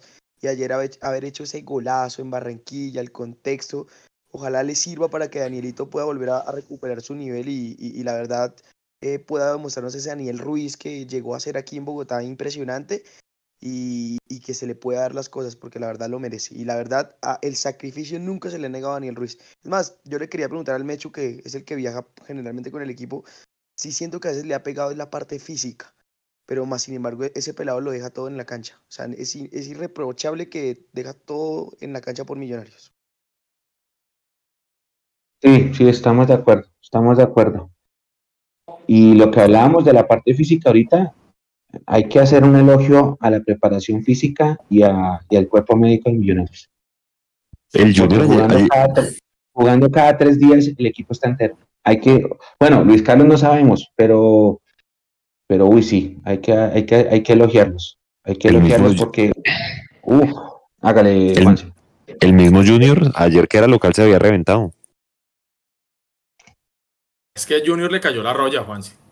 O sea, no solamente a nivel. Tres lesiones. Sino, sino, es que, es que hermano, si yo tengo como líder, si mi jefe, y estamos en, en un momento del año crítico y tengo un jefe que en lugar de animarlo a uno y decirle, bueno, vamos a sacar esto adelante y vamos y dale, está diciendo como que no, pues yo ya entré a los ocho y, y ya, y como que, hermano, eh, eh, no sé cómo, cómo pretenderá Comesaña motivar a la gente con esas, con esas cosas que está diciendo. Entonces, no solamente le cayó la Royal Junior desde el punto de vista de lesiones, sino, sino también no le está dando la confianza a los pocos jugadores que le quedan para, para, para afrontar el, el, el cuadrangular. Es que, hermano, salió incluso, yo sé que trató de hacer un comentario jocoso, pero pues si, si un técnico de mi equipo hace ese comentario, yo quemo todo. Cuando él dice que ve que Gamero... No tiene nada que perder. Cuando no, cuando, cuando dice que, que, que vio que Gamero metió dos delanteros y él diciéndole, ay Gamero, ¿por qué no me prestas uno? Piénselo, pero no lo diga, maestro. Entonces es como si Comesaña quisiera ver el mundo arder. ¿Entiende? Es como si quisiera, pareciera que el man está dirigiendo con espejo retrovisor. Que todo lo que le está pasando, y lo decía Mecho al principio, que todo lo que le está pasando es culpa del cuerpo técnico anterior, del preparador físico anterior, y entonces que él heredó una cosa que está muy jodida y que antes agradezcan que llegué a la final de Copa y agradezcan que entré a los ocho. Mejor dicho, no me pidan más. Pero yo sí le digo una cosa, con el nivel de inversión que ha hecho el Junior, con los nombres que tiene el Junior, no jodas que no, no, no, no se le puede exigir a Comesaña, pues. ¿Entiendes? O sea. Pero, pero, pero lo que yo les decía, la prensa barranquillera estaba por la misma línea. La prensa barranquillera a mí sí me decía que que todo lo que está pasando en el Junior fue por el cuerpo técnico anterior y que se demoraron en sacarlos porque reventó al equipo. Sí, ahora hay gente, yo no sé si ustedes han visto obviamente, Edu, yo no sé ustedes han, nosotros somos, somos medios partidarios de millos, pero a veces pasan videos de la gente saliendo del metropolitano y esa gente literalmente se pega unas desahogadas que más o menos que manden a Cariaco, manden a Cariaco a, a, Venezuela, o sea, la gente se metió con el Cariaco, no lo quieren que no lo quieren, ¿no? Me hecho ayer cuando lo sacaron lo chiflaron. No, ayer fue terrible. Ayer fue terrible. Eh, finalmente, oiga, eso es, otra, eso es, otra, cosa que usualmente yo no, no, no oí esta mañana el dato, no sé si lo pasaron, porque usualmente en Barranquilla siempre dan el dato de taquilla y de, de cuánta gente entró. Y no sé si el dato finalmente lo pasaron. 9 mil. 9 mil. Ajá. Igualito que Santa Fe, 9 mil por, por el orden. Sí, yo escucharé en la transmisión del canal que dijeron nueve mil y pico. Poquito. Ahora le digo una cosa, sí, muy poquito, le digo, mire, cuando yo iba para el estadio, yo salí, yo salí del hotel a las seis de la tarde. Entonces yo iba para el estadio en hora pico, el tráfico en Barranquilla es una porquería. Puede ser hasta peor que el de acá. Es horrible. Y, y lo, que una, lo que es un trayecto de, a ver, de, de donde yo estaba, el estadio son más o menos media hora, se puede convertir en una hora y veinte por los trancones y porque las vías, no sé qué. Y, estando yo en, camino, el señor con el que me estaba llevando estaba escuchando la emisora esta Mix. Y Mix es de los es, de Olímpica Stereo. y, estaban regalando boletas a las 6 de la tarde. Entonces el que ganara tenía que volarse al metropolitano como fuera a tratar de llegar en un tráfico de caos terrible. Y allá en Barranquilla resulta que no habían abonos de cuadrangulares, sino que la boleta se vende suelta y había un descuento para los que fueron abonados. Y no, no, nada, la gente no creía. La gente después del 4-3 y la expulsión de Vier y la expulsión de la gente no, no le tenía ni 5 de fe al equipo. Y la forma como sale, como termina el partido es lamentable. Lamentable. es, es terrible porque la gente estaba muy ardida, muy, muy, muy ardida. Es que yo creo que le puede terminar jugando eh, muy en contra a Junior y recontra a favor del equipo que lo visite si, si las cosas se siguen calentando así. Claro. Eh, pero volvemos a lo mismo. Eh, analizando, por ejemplo, cómo tendríamos que jugarle nosotros al Pereira en Bogotá, viendo lo que usted mencionaba, Juanse, que lo, lo hablábamos hace un rato, los primeros 77 minutos del Pereira en Bogotá no fue un equipo que se venga a esconder. Eso en el fondo, digamos que le puede llegar a permitir a Millonarios que, desarrolle el juego con el que más cómodo se siente. Em, pero el Pereira tampoco es invencible y tampoco es impenetrable. Uno le metió tres goles en Pereira. Un abrir de ojos le metió dos. Oiga, yo tengo una pregunta, muchachos. Ustedes ponen, esta es buena. Ustedes para el partido del lunes, ¿qué hacen? ¿Larry Pereira o Larry McAllister? No, Larry Pereira. Para mí Cataño es mejor entrando. Ayer, ayer no vio que fue el que entró y pegó dos remates, hay que sacaron figura a Jefferson. No, y, Además que Cataño se está creyendo el cuento. Sí. Y eso me gusta. Y también por el tema del físico, también por el tema del físico, Mechu y muchachos, es que la verdad, ayer veía a McAllister corriendo de lado a lado y yo decía, Dios mío, que no se me vaya a tironear, hermano yo sí siento que es mejor Maca 10. No, sí, es la verdad, o sea, que la, edad de Maca es como la edad de Mechu, o sea, viejo, ya me da miedo, entonces me da miedo que le pase algo a McAllister, así como dice el Mechu también cuando trasnocha, ¿no? Dios no, no le pase nada al jefe. La gente está diciendo en el chat Larry Pereira, Larry Pereira. Juan David Sierra dice Larry Pereira. Adriana Carolina Jaime dice Larry Pereira. Lo mismo Brian Gómez. Eh, Brian Fandiño dice Larry Pereira porque el Deportivo Pereira no se va a guardar. Eh, GG dice porque es marca. Ataño está pleno, dice Natalia Martínez, a quien le mandamos un gran saludo por estar ahí moderando ese, esa horda de fanáticos que tenemos ahí. Eh, Adriana Carolina se ríe mucho porque le dijeron viejito al Mechu. Dijeron boomer. Mechu Old. No, pues a- en este momento el más viejo acá soy yo. Yo ya cumplí los Pucha. 40, o sea, yo ya estoy en la B. Sí, o sea. pff. Andrés es que- es dice que le da descanso a Maca y que se va con Cataño. Pero es que Mechu fue el que digo que ya le da duro trasnochar, entonces Mechu es el maca de aquí del equipo. Hermano, es durísimo cualquier trasnochada. En cuanto al tema de los viajes, yo entiendo a Mechu, porque yo muchas veces por trabajo tenía que ir y volver el mismo día. Uy, no, eso es horrible. Yo salía fresco de la vida a 5 de la mañana para el aeropuerto, ta, ta, ta, regresaba a las 8 de la, ma- de la noche sin problema y a las 7 de la mañana en la oficina al día siguiente fresco como una lechuga. Me tocó hacer un viaje aquí, que aparte de todo fue a la altura, a La Paz y todo. Hermano, duré dos días, pero como si me hubieran agarrado a patadas, hermano. Entonces sí, eh, sí, sí, yo, yo tengo 40, dice por ahí alguien en el chat que no, que, que de dónde. Ahí sí, que 40 de dónde. Pues No sé, hermano. No, Soy No, como yo creo 82. equipo que gana no se cambia, hermano. O sea, para mí, el doblete es el de hacer los, los 10 puntos, de llegar a 10 puntos. O sea, ese doblete con Pereira hay que sacarlo adelante. El ida y vuelta.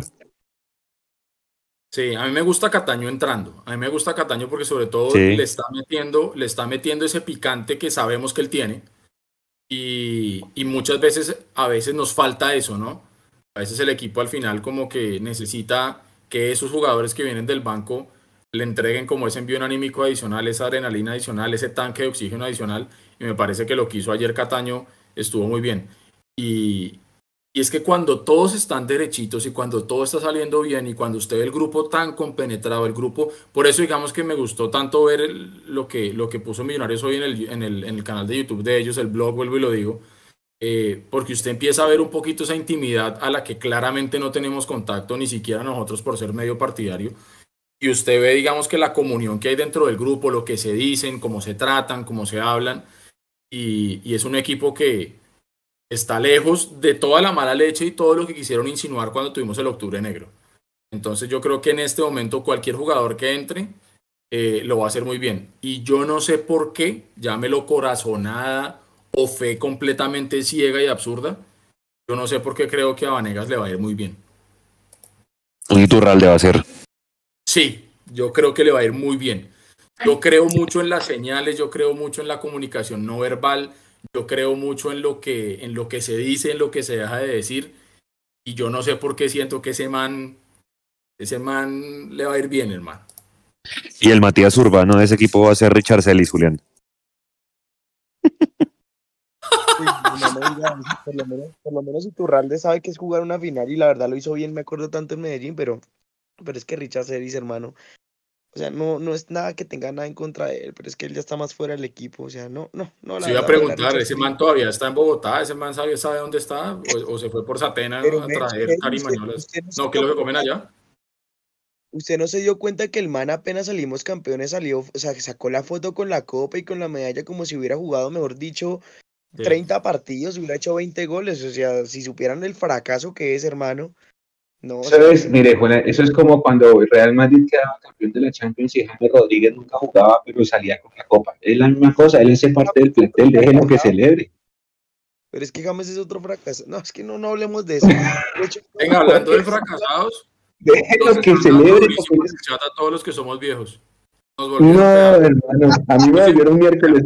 Que usted, no, a usted, le están, hasta- a usted le están diciendo come años. Edwin Hernández dice que Juan se debe tener más de 40. Eh, ay, se me perdió el otro, que era buenísimo. Que Mechu sí que parece de usted- 40. Sí, que yo, yo- Pues, que yo traigo años. Eh, Oiga, pero la- por aquí, ah, mire, este es buenísimo. Jean-Michel Leguizamón. Esto es un geriátrico. No importa, mis abuelos. Este año, si sea con bala de oxígeno, salimos campeones. No, sí, sí, los comentarios que se es, oiga, a la gente de Mundo Millos, perdón, Juanse, los invito a que vean el partido de Millonarios, creo que es Intigas, que ahí sale el Mechu, la primera vez que sale en televisión. Oiga, hermano, el trajín sí que le ha pegado duro al mecho. Por eso es que yo digo lo de las piernas de McAllister, hermano. Cada vez que corre, me da un infarto porque no se tironea. Entonces, ya saben, Millonarios versus Intigas. Ahí aparece el Mechu. ¿Pero tenía qué? ¿20 años? ¿25 años?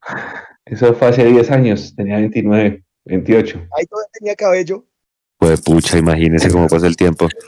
Aquí Oigan, Julián dejar- está diciendo- aquí Julián Marín está diciendo que Mechu vio a Di Estefano. Mire, Oropel, vea, Oropel se la jugó. Oropel dice, Julián 18, Edu 33, Mechu 38, Juanse 43. Uy, se lo tiraron. Uy, no, pero. ¿Usted, no- ¿Usted es mayor que yo? Ah, no, igual. 38, 39, usted tiene 39. Sí, lo que pasa es que es sin pelo, pero sí, igual. Ah, usted ya cumplió, sí, sí, sí. sí. Oiga, aquí se Pero conecta ojo, mi ojo, hermana. porque el Mechu ya tiene. El Mechu ya parece la defensa de Santa Fe, llena de huecos. Ojo, ojo. Tiene más entradas que Unicentro. Le va a tocar peinarse como. Le va a tocar peinarse como Moreno. Oiga, aquí se conecta Oiga, mi hermana, eso. a quien le mando un saludo y dice, yo tengo 31 y cuando trasnocho el día siguiente me siento de 40. No sé si, es, si, si eso es bueno o es malo. No, marica, pregúntele.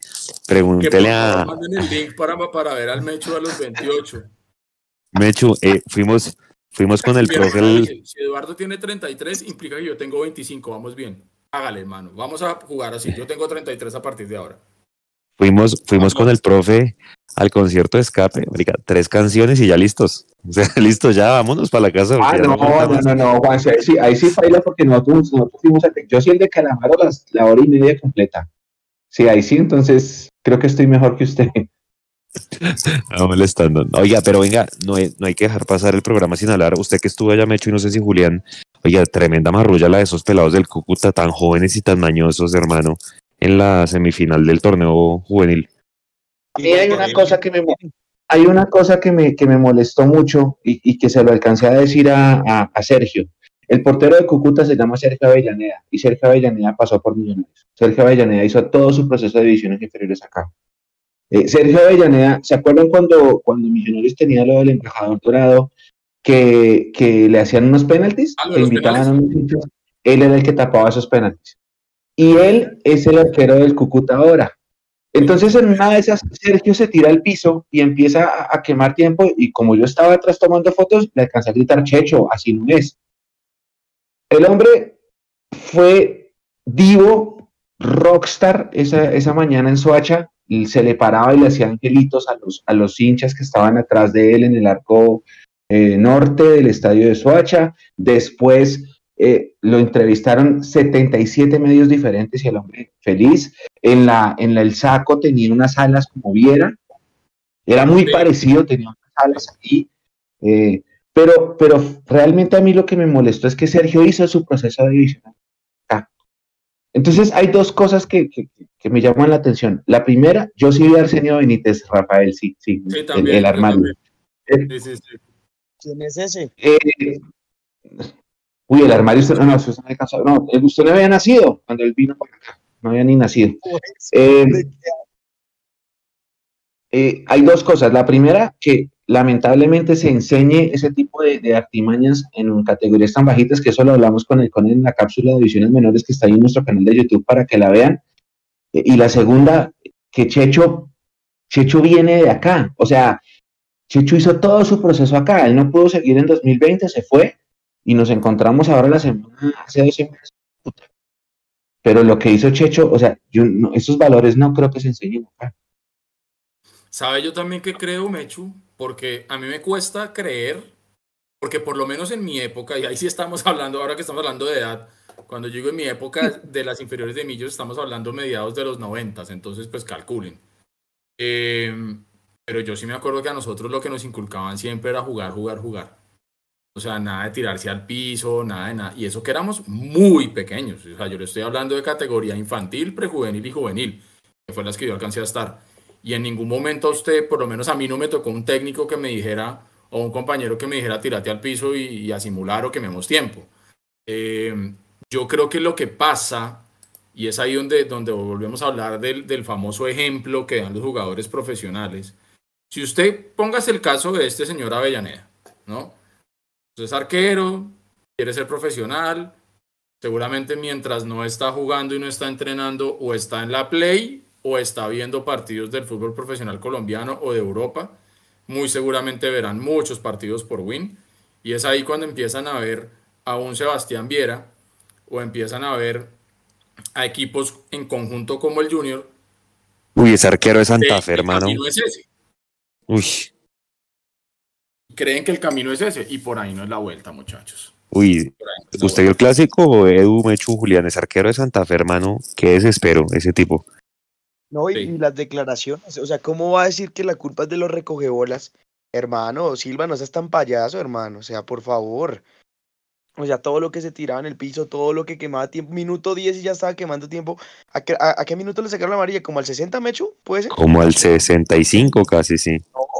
A, mí lo que me irrita, porque es que, es que eso es normal hoy en día en el fútbol colombiano, o sea, todo el mundo viene a tirarse, viene a quemar el tiempo, pero venir a echarle la culpa a los recogebolas que porque no le pasaban el balón en las manos, por Dios, eso sí ya me parece patético, pero patético en un arquero. Oiga, mire este comentario y le mandamos un gran saludo y todos mis respetos a Omar Moisés Dales Arrieta. Él dice, yo tengo 62 años y me siento súper azul. Cincelejano. Avellaneda jugó acá en Cincelejo con Millonarios en una Semana Santa. Él dice que lo vio jugando allá. Un saludo grande, don Omar. Sí, sí, sí, sí. A, él no lo encontraron en el estadio de Montería y creo, si no estoy mal, en el hotel también. Un abrazo grande, don Omar.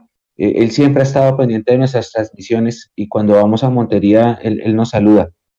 De verdad, muchas gracias. Mm, Pero independientemente de si fue Avellaneda o no, lo triste es que, es que se, se esté viendo eso, porque en el, en el sub-17 fue lo mismo.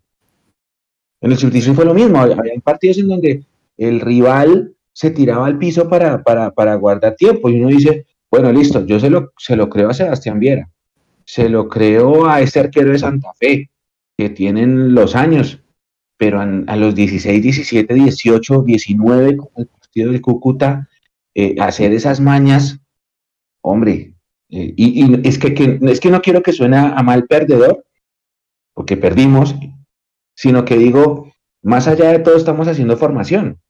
Claro. Estamos haciendo formación. Duele muchísimo. Millonarios era el mejor equipo sub-19 del país, era el favorito para todo el mundo y quedamos afuera. Y el campeón va a ser otro. Pero duele, pero, pero es- que es- está mal. O sea, Claro. Y el problema Está ¿cuál mal. El problema es que al final, esos muchachos del Cúcuta, que hoy quedaron matriculados en la, final para jugar la contra Envigado que dejó en el camino nacional, eh, esos muchachos del Cúcuta van a decir, ve, nos funcionó. Por ahí es el camino. Y por eso, y quiero ser muy cuidadoso con lo que voy a decir, pero yo sé que nuestra audiencia es bastante, bastante inteligente y además diligente para entender y buscar lo que yo voy a plantear ahora. Y es que cuando hay periodistas que han salido a ponderar el trabajo de Gamero, hay muchos, no recuerdo en este momento nombres, eh, pero han reconocido que lo que está haciendo Gamero no es solamente bueno para millonarios y para el fútbol de millonarios, sino para el fútbol de Colombia en general. Y el mismo Gamero lo dice y que él quiere hacer aportes no solamente para millonarios, sino para el fútbol colombiano en general. Entonces, es como tratar de plantearle a esa nueva camada de técnicos que esto es jugando, que esto es la pelotica moviéndose y que esto es, esto es jugando. ¿sí?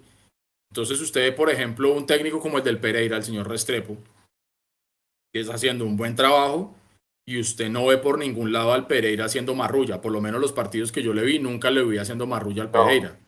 Nunca No, he nunca. visto El mismo Águilas. De Leonardo, eso, hacia allá iba yo, el equipo de Leonel Álvarez eh, haciendo marrulla. Entonces, sí se puede. ¿Sí me entiende? O sea, se puede proponer y se puede jugar. Y pueden salir partidos, emo- partidos emotivos sin que usted sepa cómo, pero eso no necesariamente hace que la liga sea buena. Y lo hablábamos en algún momento comparando si, si la liga colombiana era buena, regular o mala. Entonces yo creo que ese trabajo formativo que está diciendo Mechu es importante no solamente desde la base, sino que cuando ya lleguemos a la profesional tengamos también un técnico que lo aliente a usted a eso. Porque si a usted lo formaron para jugar, pero se encuentra con un comezaña que le dice no, aquí no vas a jugar si no te vas a tirar al piso. Usted puede estar muy bien formado, pero si a usted lo obligan a jugar de otra manera, pues es su jefe y le tiene que hacer caso, maestro, ¿no?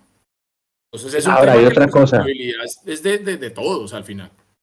Hasta Sí, y, y- y- y, Edu, hay otro tema y es que hace unos años, en esos torneos formativos, cuando había un empate, el primer ítem de desempate era tarjetas amarillas, el que menos amarillas tuviera.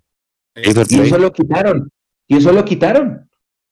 Pues hombre, que sea este un momento para decirle a fútbol, póngalo otra vez. Póngalo otra vez. Busquemos estrategias, así sea desde lo legal, para que haya juego. insisto, en el fútbol profesional no importa, yo no voy a hablar de eso porque hace parte del juego, pero a mí sí me molesta que un chino de 15 años viva tirado en el piso porque le están enseñando eso eh, en la formación. Eso está mal. Y no lo digo porque sea Millonarios Nacional, Ciclones, Águilas, Cúcuta, Envigado, lo que sea. Está mal para el fútbol colombiano completo. Está mal. Y bueno, ya fue, ya Cúcuta clasificó. El comentario que hace Álvaro en el chat de YouTube me parece importante traerlo a colación porque estoy, estoy muy de acuerdo también con lo que dice ahí.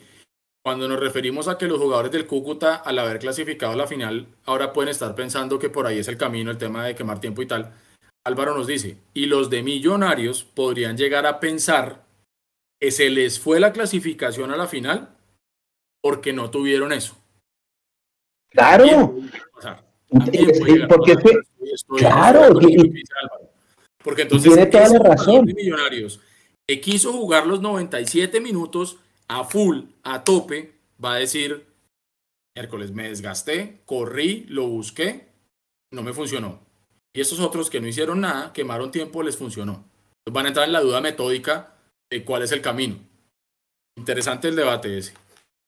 Claro, además, le digo, acuérdese cómo fue el partido de ida. Eh, en el minuto 93 hay un centro desde la izquierda y una falta, y de esa falta llega el gol del Cúcuta que termina siendo el que lo clasifica.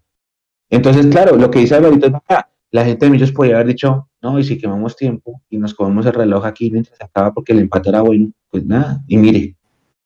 Entonces, claro, cronológicamente todo influye. Todo influye. Sí, así es, así es, tal cual. Y finalmente, pues es que son, son muchachos que están en formación, a los cuales usted no les puede caer encima. ¿sí? El segundo gol del Cúcuta con el que perdemos allá es una jugada que si le pasa a Montero, lo mato, weón.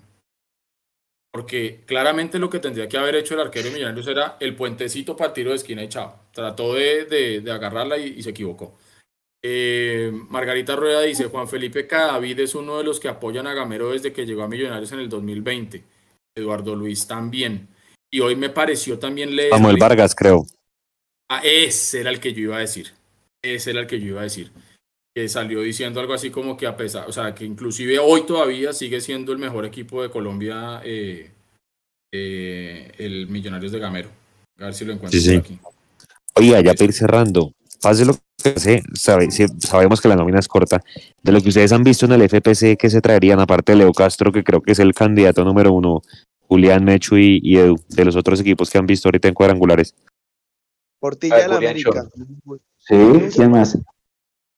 Me gusta Mateo Puerta, el lateral derecho de Río Negro Águilas, ya que pues yo pienso que hay que poner una competencia fuerte, fuerte a Alba y no sé si, si Elvis Perlaza se va, pues eh, Mateo Puerta me parece una, una, una opción interesante. Eh, no sé, es que yo creo que van a desmantelar el Junior. Entonces yo sí trataría de mirar Sí. qué jugadores van Agarrar a... de ahí. Sí, exacto. Eh, ¿Quién más que centrales? Porque digamos, si se va el mono o hay un reemplazo de Juan Pablo Vargas, pero centrales zurdos. Poquitos ahí. Ah, sa- ¿sabe quién me gustó? El lateral izquierdo de la América, Giraldo. Ese partido contra el Medellín fue el único que, hizo algo interesante, la verdad. Nicolás Eh, Giraldo, la- Sí, uno calvo. Interesante. el calvito. Sí, ese es bueno. Hay, hay uno bueno en Águilas, que es el creativo, es un extremo que es de apellido Oliveros, venezolano, párele bolas. Bueno, buen jugador. Auri, Auri, Auri, es- él jugó en Santa Fe y él nos hizo gol en un clásico. Auri Oliveros. Ok, ese es bueno. Cuando hay venezolanos somos campeones. Vamos a ver si Celis, si Celis eh, hace que eso se cumpla. Oiga, hay un super chat, Germán Camilo Díaz Cortés. que nos, nos hace una, una generosa donación. Con respecto a la edad, ¿qué dirán de mí, la comunidad Mundomillo, si me vieran? O no, Mechu, dice Germán Camilo Díaz Cortés. Oiga, Germancho, un abrazo gigante y perdóneme, le, le ofrezco las disculpas públicas en frente de toda la comunidad de Mundomillos porque yo no lo llamé en su cumpleaños. Feliz cumpleaños atrasado, mi hermano, y que sean muchos más. Y sí, tiene razón, tiene razón. Gran persona, Germancho. Señor. Pero, Mechu, hablando de Juanse, antes de hablar de otros fichajes, ¿no es más importante quién subiría a la sub-20? ¿Quién subiría a la sub-19 este año? Beckham. Es que es por ahí la cosa. Es que la cosa va a ser Sí. por ahí, muchachos. Saquémonos ya de una vez el chip de, de que aquí van a llegar, como lo mismo, como lo dijo Serpa en su momento, nombres rimbombantes. Ya tenemos claro cómo es el proceso de estos manes. Ya lo tenemos. Yo claro. tengo una esperanza. Tengo una esperanza, Edu. Una. Eh, mi esperanza es que si Millos va a fase de grupos, como entra más dinero en dólares, de pronto ahí hay unas mejores contrataciones. Creo que están Sí. esperando a eso. Pero Mechu, volvemos a lo mismo que nos pasó la vez pasada. Si vamos a esperar hasta el 7 de diciembre para saber si entramos a fase de grupos o no, el 7 de diciembre usted va al mercado y ya no va a quedar nada. Mire que ya el Tolima se empezó a mover. El Tolima ya contrató a Brian Hill. Ya sabemos que Nacional se está moviendo. ¿sí? Yo no sé si nos, nos estamos moviendo nosotros, no creería. Es que, es que, somos políticamente correctos para algunas cosas, Sí. no no tanto. sí. Póngale, vamos a pensar en el peor escenario. Si Millonarios no clasifica a las finales, entonces va a quedar en fase previa de Copa Libertadores. En ese escenario yo creo que van a esperar el sorteo. Y si nos vuelve a tocar Fluminense, pues no van a contratar duro, que fue lo que pasó este año. Si llegase a pasar que vamos al, al, al fase de grupos, yo creo que de pronto ahí sí la administración va a traer, al menos contrata más duro. Eh, y obviamente hay que tener en cuenta que, por ejemplo, Tolima, Tolima era un equipo que manejaba la misma política de vamos a propiciar canteranos. Y el año pasado ya la cambiaron. Ya se dieron cuenta que entra más dinero participando en Copa Libertadores y llegando lejos que potenciando canteranos. Entonces ya en Tolima eso de tener una, el fútbol base como, como, como premisa se acabó. Esa política la terminaron y eso me comentaban en Ibagué los colegas. Por eso están contratando duro. Eso es lo que, lo que ellos quieren, contratar duro para tratar de llegar lejos porque saben que los mejores ingresos llegan por participación internacional. Las Y hablan mucho de Daniel Mantilla. Pero, pero ese, ese rumor está fuerte para el Medellín, ni siquiera, ni siquiera para Millonarios, para el Medellín, donde está el rumor Ok. bien fuerte de Mantilla. Alguien está mencionando por ahí en el chat también a Cambindo. Cambindo ya tengo entendido que firmó renovación. Ya lo renovaron. Ya renovó, ya renovó. que no hay nada que hacer ahí. Oropel dice Jesús Hernández, el venezolano de Envigado, es crack. Manuel Ignacio Roncancio nos dice que hay un lateral en Real Santander muy interesante. Eh, Juan David Sierra habla de Pons, que Pons del Medellín también es muy bueno. Ah, se lo aseguran ahorita. Pero sí, seguramente también. Hay gente que está hablando de Cariaco, diciendo que si traen a Cariaco, Gamero sí lo pone a jugar. Eso dice Rafael Alejandro Cabra. Pero más adelante alguien dice que Cariaco es un mal elemento para el, para el, para el vestuario. Vaya usted a saber. Eh, Brian Gómez vuelve, insiste también con Cariaco. Eh, Uy, lo que dice Juan es verdad. Facebook. Lo que dice Juan en Facebook es verdad. Eh, con el cómo está el dólar, buscar afuera, no, nos toca acá, nos toca medio No, toca aquí, toca todo acá. medio. Claro, claro, claro. O sea, mire, por más que el dólar ahorita esta semana haya corregido un poquito, ya está por el orden de los 4.800, sigue siendo muy alto para Colombia. Eh, y, y si, y si vamos a buscar jugadores en el exterior, eh, va a ser un poquito complicado eso. Eh, yo- ¿qué alguien hablaba de Cristian Barrios. Barrios también, el de Raúl. Patriotas. Ese me parece muy interesante Castro. a mí. ¿Será que Leonardo Castro es imposible traerlo? No, yo creo que sí se puede traer. Mire, Pues, Leo- Leonardo Castro es un gran jugador. Serpa nos ha demostrado que le quedan grandes hacer negocios que uno puede ver sencillos desde la barrera, pero también nos ha demostrado que a veces cuando se le antoja y cuando pone el billete, lo logra. Entonces, esperemos a ver qué pasa. ¿Ustedes volverían a traer, por ejemplo, a Giraldo de Junior? Giraldo sí, Uribe no. Sí, no, Uribe no, yo tampoco traigo Uribe. Uribe que se va para el Pereira y nos dejen a Leonardo Castro a nosotros. Yo, yo sí traería a Daniel Giraldo. Es que la verdad, Daniel Giraldo es un gran jugador de fútbol y, y, cuan- y como tapón le iba bien. Y la verdad, Dairo Moreno. me gustaría un traerían? mediocampista Harry Vázquez y, Ari- y Daniel Giraldo. Camilo Moreno. Nos saluda desde Lyon, Francia. Son las 5 de la mañana. Un abrazo grande a Camilo. Aguante, Se, hermano. es- si va a se trabajar, estará resulta listando para ir al trabajo. Que tenga Qué un gran grande. día, hermano. Que le vaya muy Qué bien. Oiga, Dairo Moreno, o sea, hablando de los que dijo Gamero en esa rueda de prensa con el Bucaramanga, ¿se acuerda que reveló un poco como tres nombres? Sí. Que habló de Uribe, de Dairo y no sé quién. ¿Dairo Moreno lo sondearían ustedes? Nunca en la ¿Para vida. el ocaso de su carrera? Yo tampoco y le voy a decir por qué. Porque si nosotros tenemos un camerino y el proceso aquí es traer muchachos de las inferiores y que puedan formarse, ¿usted cree que eso es un buen ejemplo? Yo sé que me van a decir, ay, pero es que aquí necesitamos es un tipo que la meta y que haga goles. Pero es que hay que entender que este, este proyecto es integral. Entonces, muy seguramente eso lo van a tener en cuenta. Yo no vería, por ejemplo, a un camerino compartiendo a Dairo con los muchachos que estamos empezando a formar. No creería que eso pase, la verdad. Yo no lo traería, la verdad.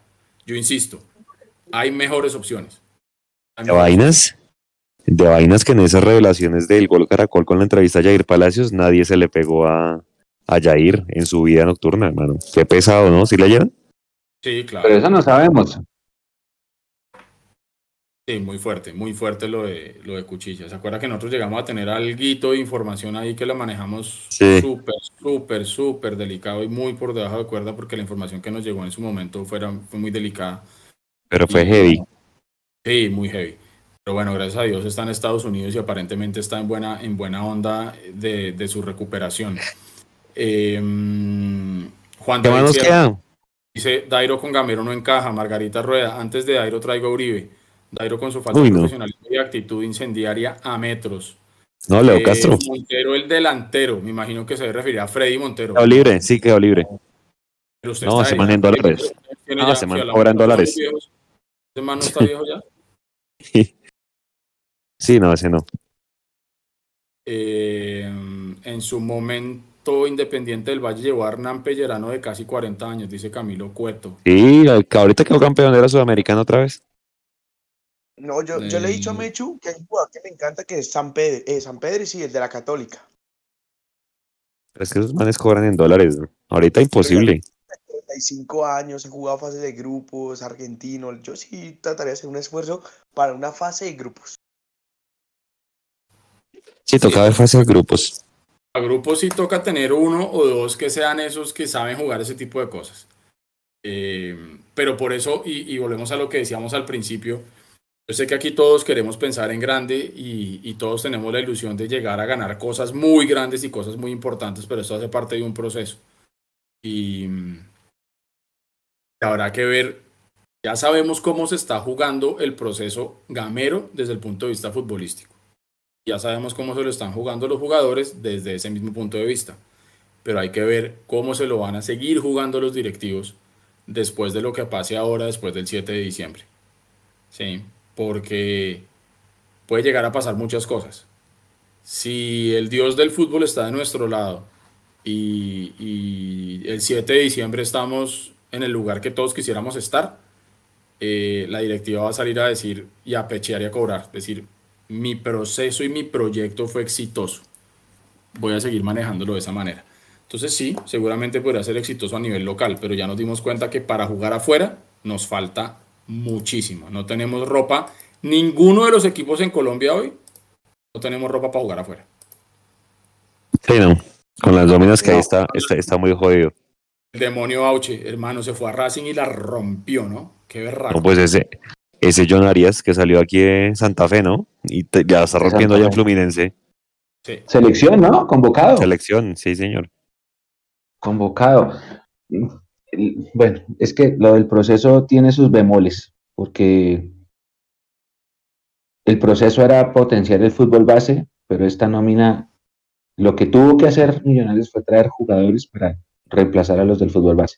Entonces, Sí, eso tiene sus, sus bemoles. Eso, lo que pasa es que este no es el momento para hablar de eso, Sí, de acuerdo, pero, de acuerdo. pero, Pero, Mechu, vamos a ver si qué tan exitoso Oiga, venga, espere, mire lo que dice Elmer Numpaque. Nadie lo mencionó y, deberíamos, deberíamos tenerlo en el radar, no necesariamente porque yo lo quiera, pero, pero ya sabemos que está ahí en sala de espera, el caballo Márquez. Señores. Pero yo entiendo, yo entiendo que, que, ya, que Millonarios no va a hacer uso de la opción. O eso le leía a un colega de Santa Marta. Habrá que esperar. Buen, buen punto. el caballo último se fundió, ¿no? Como el, como el Magdalena en general, hermano. Sí. Fundió Pero bueno, salvó la categoría, salvó la categoría que era lo que era el objetivo. Realmente ese era el objetivo, sí, sí, sí. Yo creo que mm. entrar a los ocho ya era la cereza del ponqué, pues. Pero, salvaron la categoría que era lo que les importaba, ¿de acuerdo? Lo que necesitaban, sí. Bueno, 11 y 4 de la noche, señor Juli. Al 10 de, espéreme, al 10 del, del Unión, ¿cómo es que se llama? Ah, eh, Uy, ese es bueno, Hinojosa. Pero Hinojosa, es bueno. dicen que va para la América. dicen que va para la América. Eso y yo. ¿Sabes quién? A, Facundo, Facundo Bonet, el del Paso. También, ese es bueno. Sí, ahí hablando de refuerzos. Bueno, eh, no, nada. Esperemos a, que se venga el lunes. Eh, gran victoria ayer en Barranquilla. Nunca había visto ganar a Millonarios dos veces seguidas por liga en Barranquilla. La burra definitivamente no se come. Todos con la buena energía. Vamos a seguir haciendo el trabajo. Yo no sé, yo tengo una energía bien bonita desde que le ganamos Alianza Petrolera. Esa, energía linda que sentí en el 2017. Eh, no sé, siento que estamos para cosas grandes. Siento que se, se nos va a dar este año. Y nada, Juanse, todo el, todos el lunes a apoyar, es un puente festivo, pero pues ojalá puedan ir al estadio, hacer que el equipo se sienta acompañado, respaldarlo, cantarle, alentarlo, no agarrarnos entre nosotros, estar más unidos que nunca, porque la verdad en este momento la cosa pinta bien, venimos de ser campeones de Copa y qué lindo sería ser campeón de Copa y de Liga el mismo semestre. Y nada, buenas noches para todos y hay que alentar hasta morir. Juli, ¿cuáles son sus tres del mundial? Toca hablar aquí el mundial porque, hermano, vamos a jugar en simultáneo. Ya nueve días toque inauguración. Sus tres selecciones. Uy, juepucha, juepucha. Ven y canta conmigo, que un amigo vas a encontrar.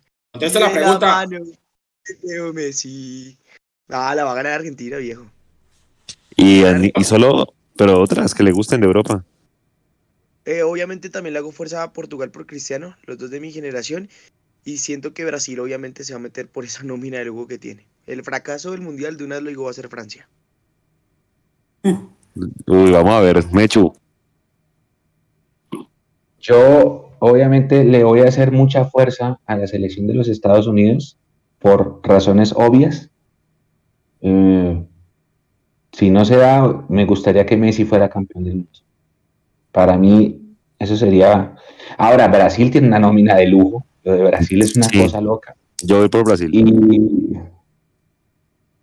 y otra, a ver, otra, otra podría. ¿Sabe quién, cuál puede dar la sorpresa? Bélgica. Tiene un combazo Bélgica. Sí, sí, Edu. Yo también quisiera que sea campeón del mundo Messi. Esa es mi primera, mi primera selección candidata a Argentina, obviamente Brasil y yo rompo el molde y se las digo de una vez, voy con Costa Rica a muerte. ojalá, ojalá de la sorpresa. Edu, acuérdese que, acuérdese que a nosotros nos sirve que Costa Rica quede eliminado para que Juan Pablo no eso. da igual, no alcanza. o sea, Juan Pablo, muy querido y todo, qué lindo que vayas al mundial, que vayas y pises Qatar, viejo, pero entre más rápido te saquen mejor. igual, igual no alcanza a llegar, pero bueno, no, chévere, chévere, hombre, que, o sea, que por lo menos pueda jugar. Así sea un partidito, bacano por él, pues porque, hombre, quien sea el lujo, muy pocos saben ese lujo de jugar un mundial con su, con su país. No, a mí me gusta Brasil y Bélgica, hombre. Bélgica también tiene un super combo. De resto, selecciones europeas, yo no veo ninguna así fuerte, Julián Choedo y, y Mechu. No, Portugal, Juanse, Portugal. bueno, de pronto por, por Bruno Fernández, sí yo, no veo, yo no veo a Alemania tan fuerte como en mundiales pasados, no veo a Francia tan fuerte como hace cuatro años. Eh, Holanda, Inglaterra, no sé si Holanda, no, Países Bajos tampoco. Inglaterra, Inglaterra tampoco. No, pero o, o, con el eh, España, o, con el España, Luis Enrique, porque sí ha tenido un gran cambio, eh, o sea, generacional, y la verdad esa selección no juega mal. Hay que tenerle cuidado a esa España. Vamos a ver cómo les va. Bueno, Mechu y Edu, mensajes de cierre ya para despedir este Mundo Millos Live. Bueno, No, nada, creo que... yo uh, uh, simplemente dele. le mando un gran abrazo a toda la gente, que el lunes festivo se lo, se lo gocen en Colombia con, con la familia. Eh, en serio, aprovechen, disfruten, valoren, bendigan los festivos en Colombia. Es lo que uno más extraña después de la familia y la comida cuando uno está por fuera son los festivos, hermano. Y Entonces, Solomillo es loca. Eh, disfrútenlo mucho, hermano, que sea un gran partido. Yo muy seguramente no voy a poder ver el partido, voy a estar en un viaje de trabajo. No voy a poder ver el partido, no voy a poder acompañarlos en el tercer tiempo, seguramente tampoco. Así que, así que bueno, tendré que estar ahí como pendiente y sufriéndola desde afuera, vía Twitter o qué sé yo. Entonces, muy buena onda. Millonarios depende de lo que pueda hacer Millonarios, no depende de nadie más en este momento. Así que muy buena onda para todos. Buena onda para Vanegas, si es el que tiene que reemplazar al Tico. Buena onda para el que sea que se ponga la camiseta de Millonarios para enfrentar los cuadrangulares. Hay que apoyarlos a todos. Un abrazo grande, gracias por estar conectados siempre con todos nosotros. Y solo Millos locas. Por siempre y para siempre, carajo. Me uno a las palabras de Julián, en este momento es cuando hay que tener más unidad y no tratar de buscar culpables dentro de la hinchada. Es todo. Y los que puedan ir el lunes, allá nos vemos, que no se pierdan la transmisión de nosotros, que va a empezar sobre las 3.45 pm, ya va a estar Tamir, ya vamos a estar nosotros haciendo el cubrimiento respectivo y mucha buena vibra, mucha buena vibra. Eh, a todos gracias, hombre, mucha gente conectada. De verdad, muchas gracias por todo y, y nos encontramos el lunes y que tengan un lindo fin de semana. Sí, señores, nos vemos el lunes en el tercer tiempo y en la transmisión. Descansen, buen fin de semana y como dice Edu, aprovechen y descansen en familia. Un abrazo a todos. Gracias, chao.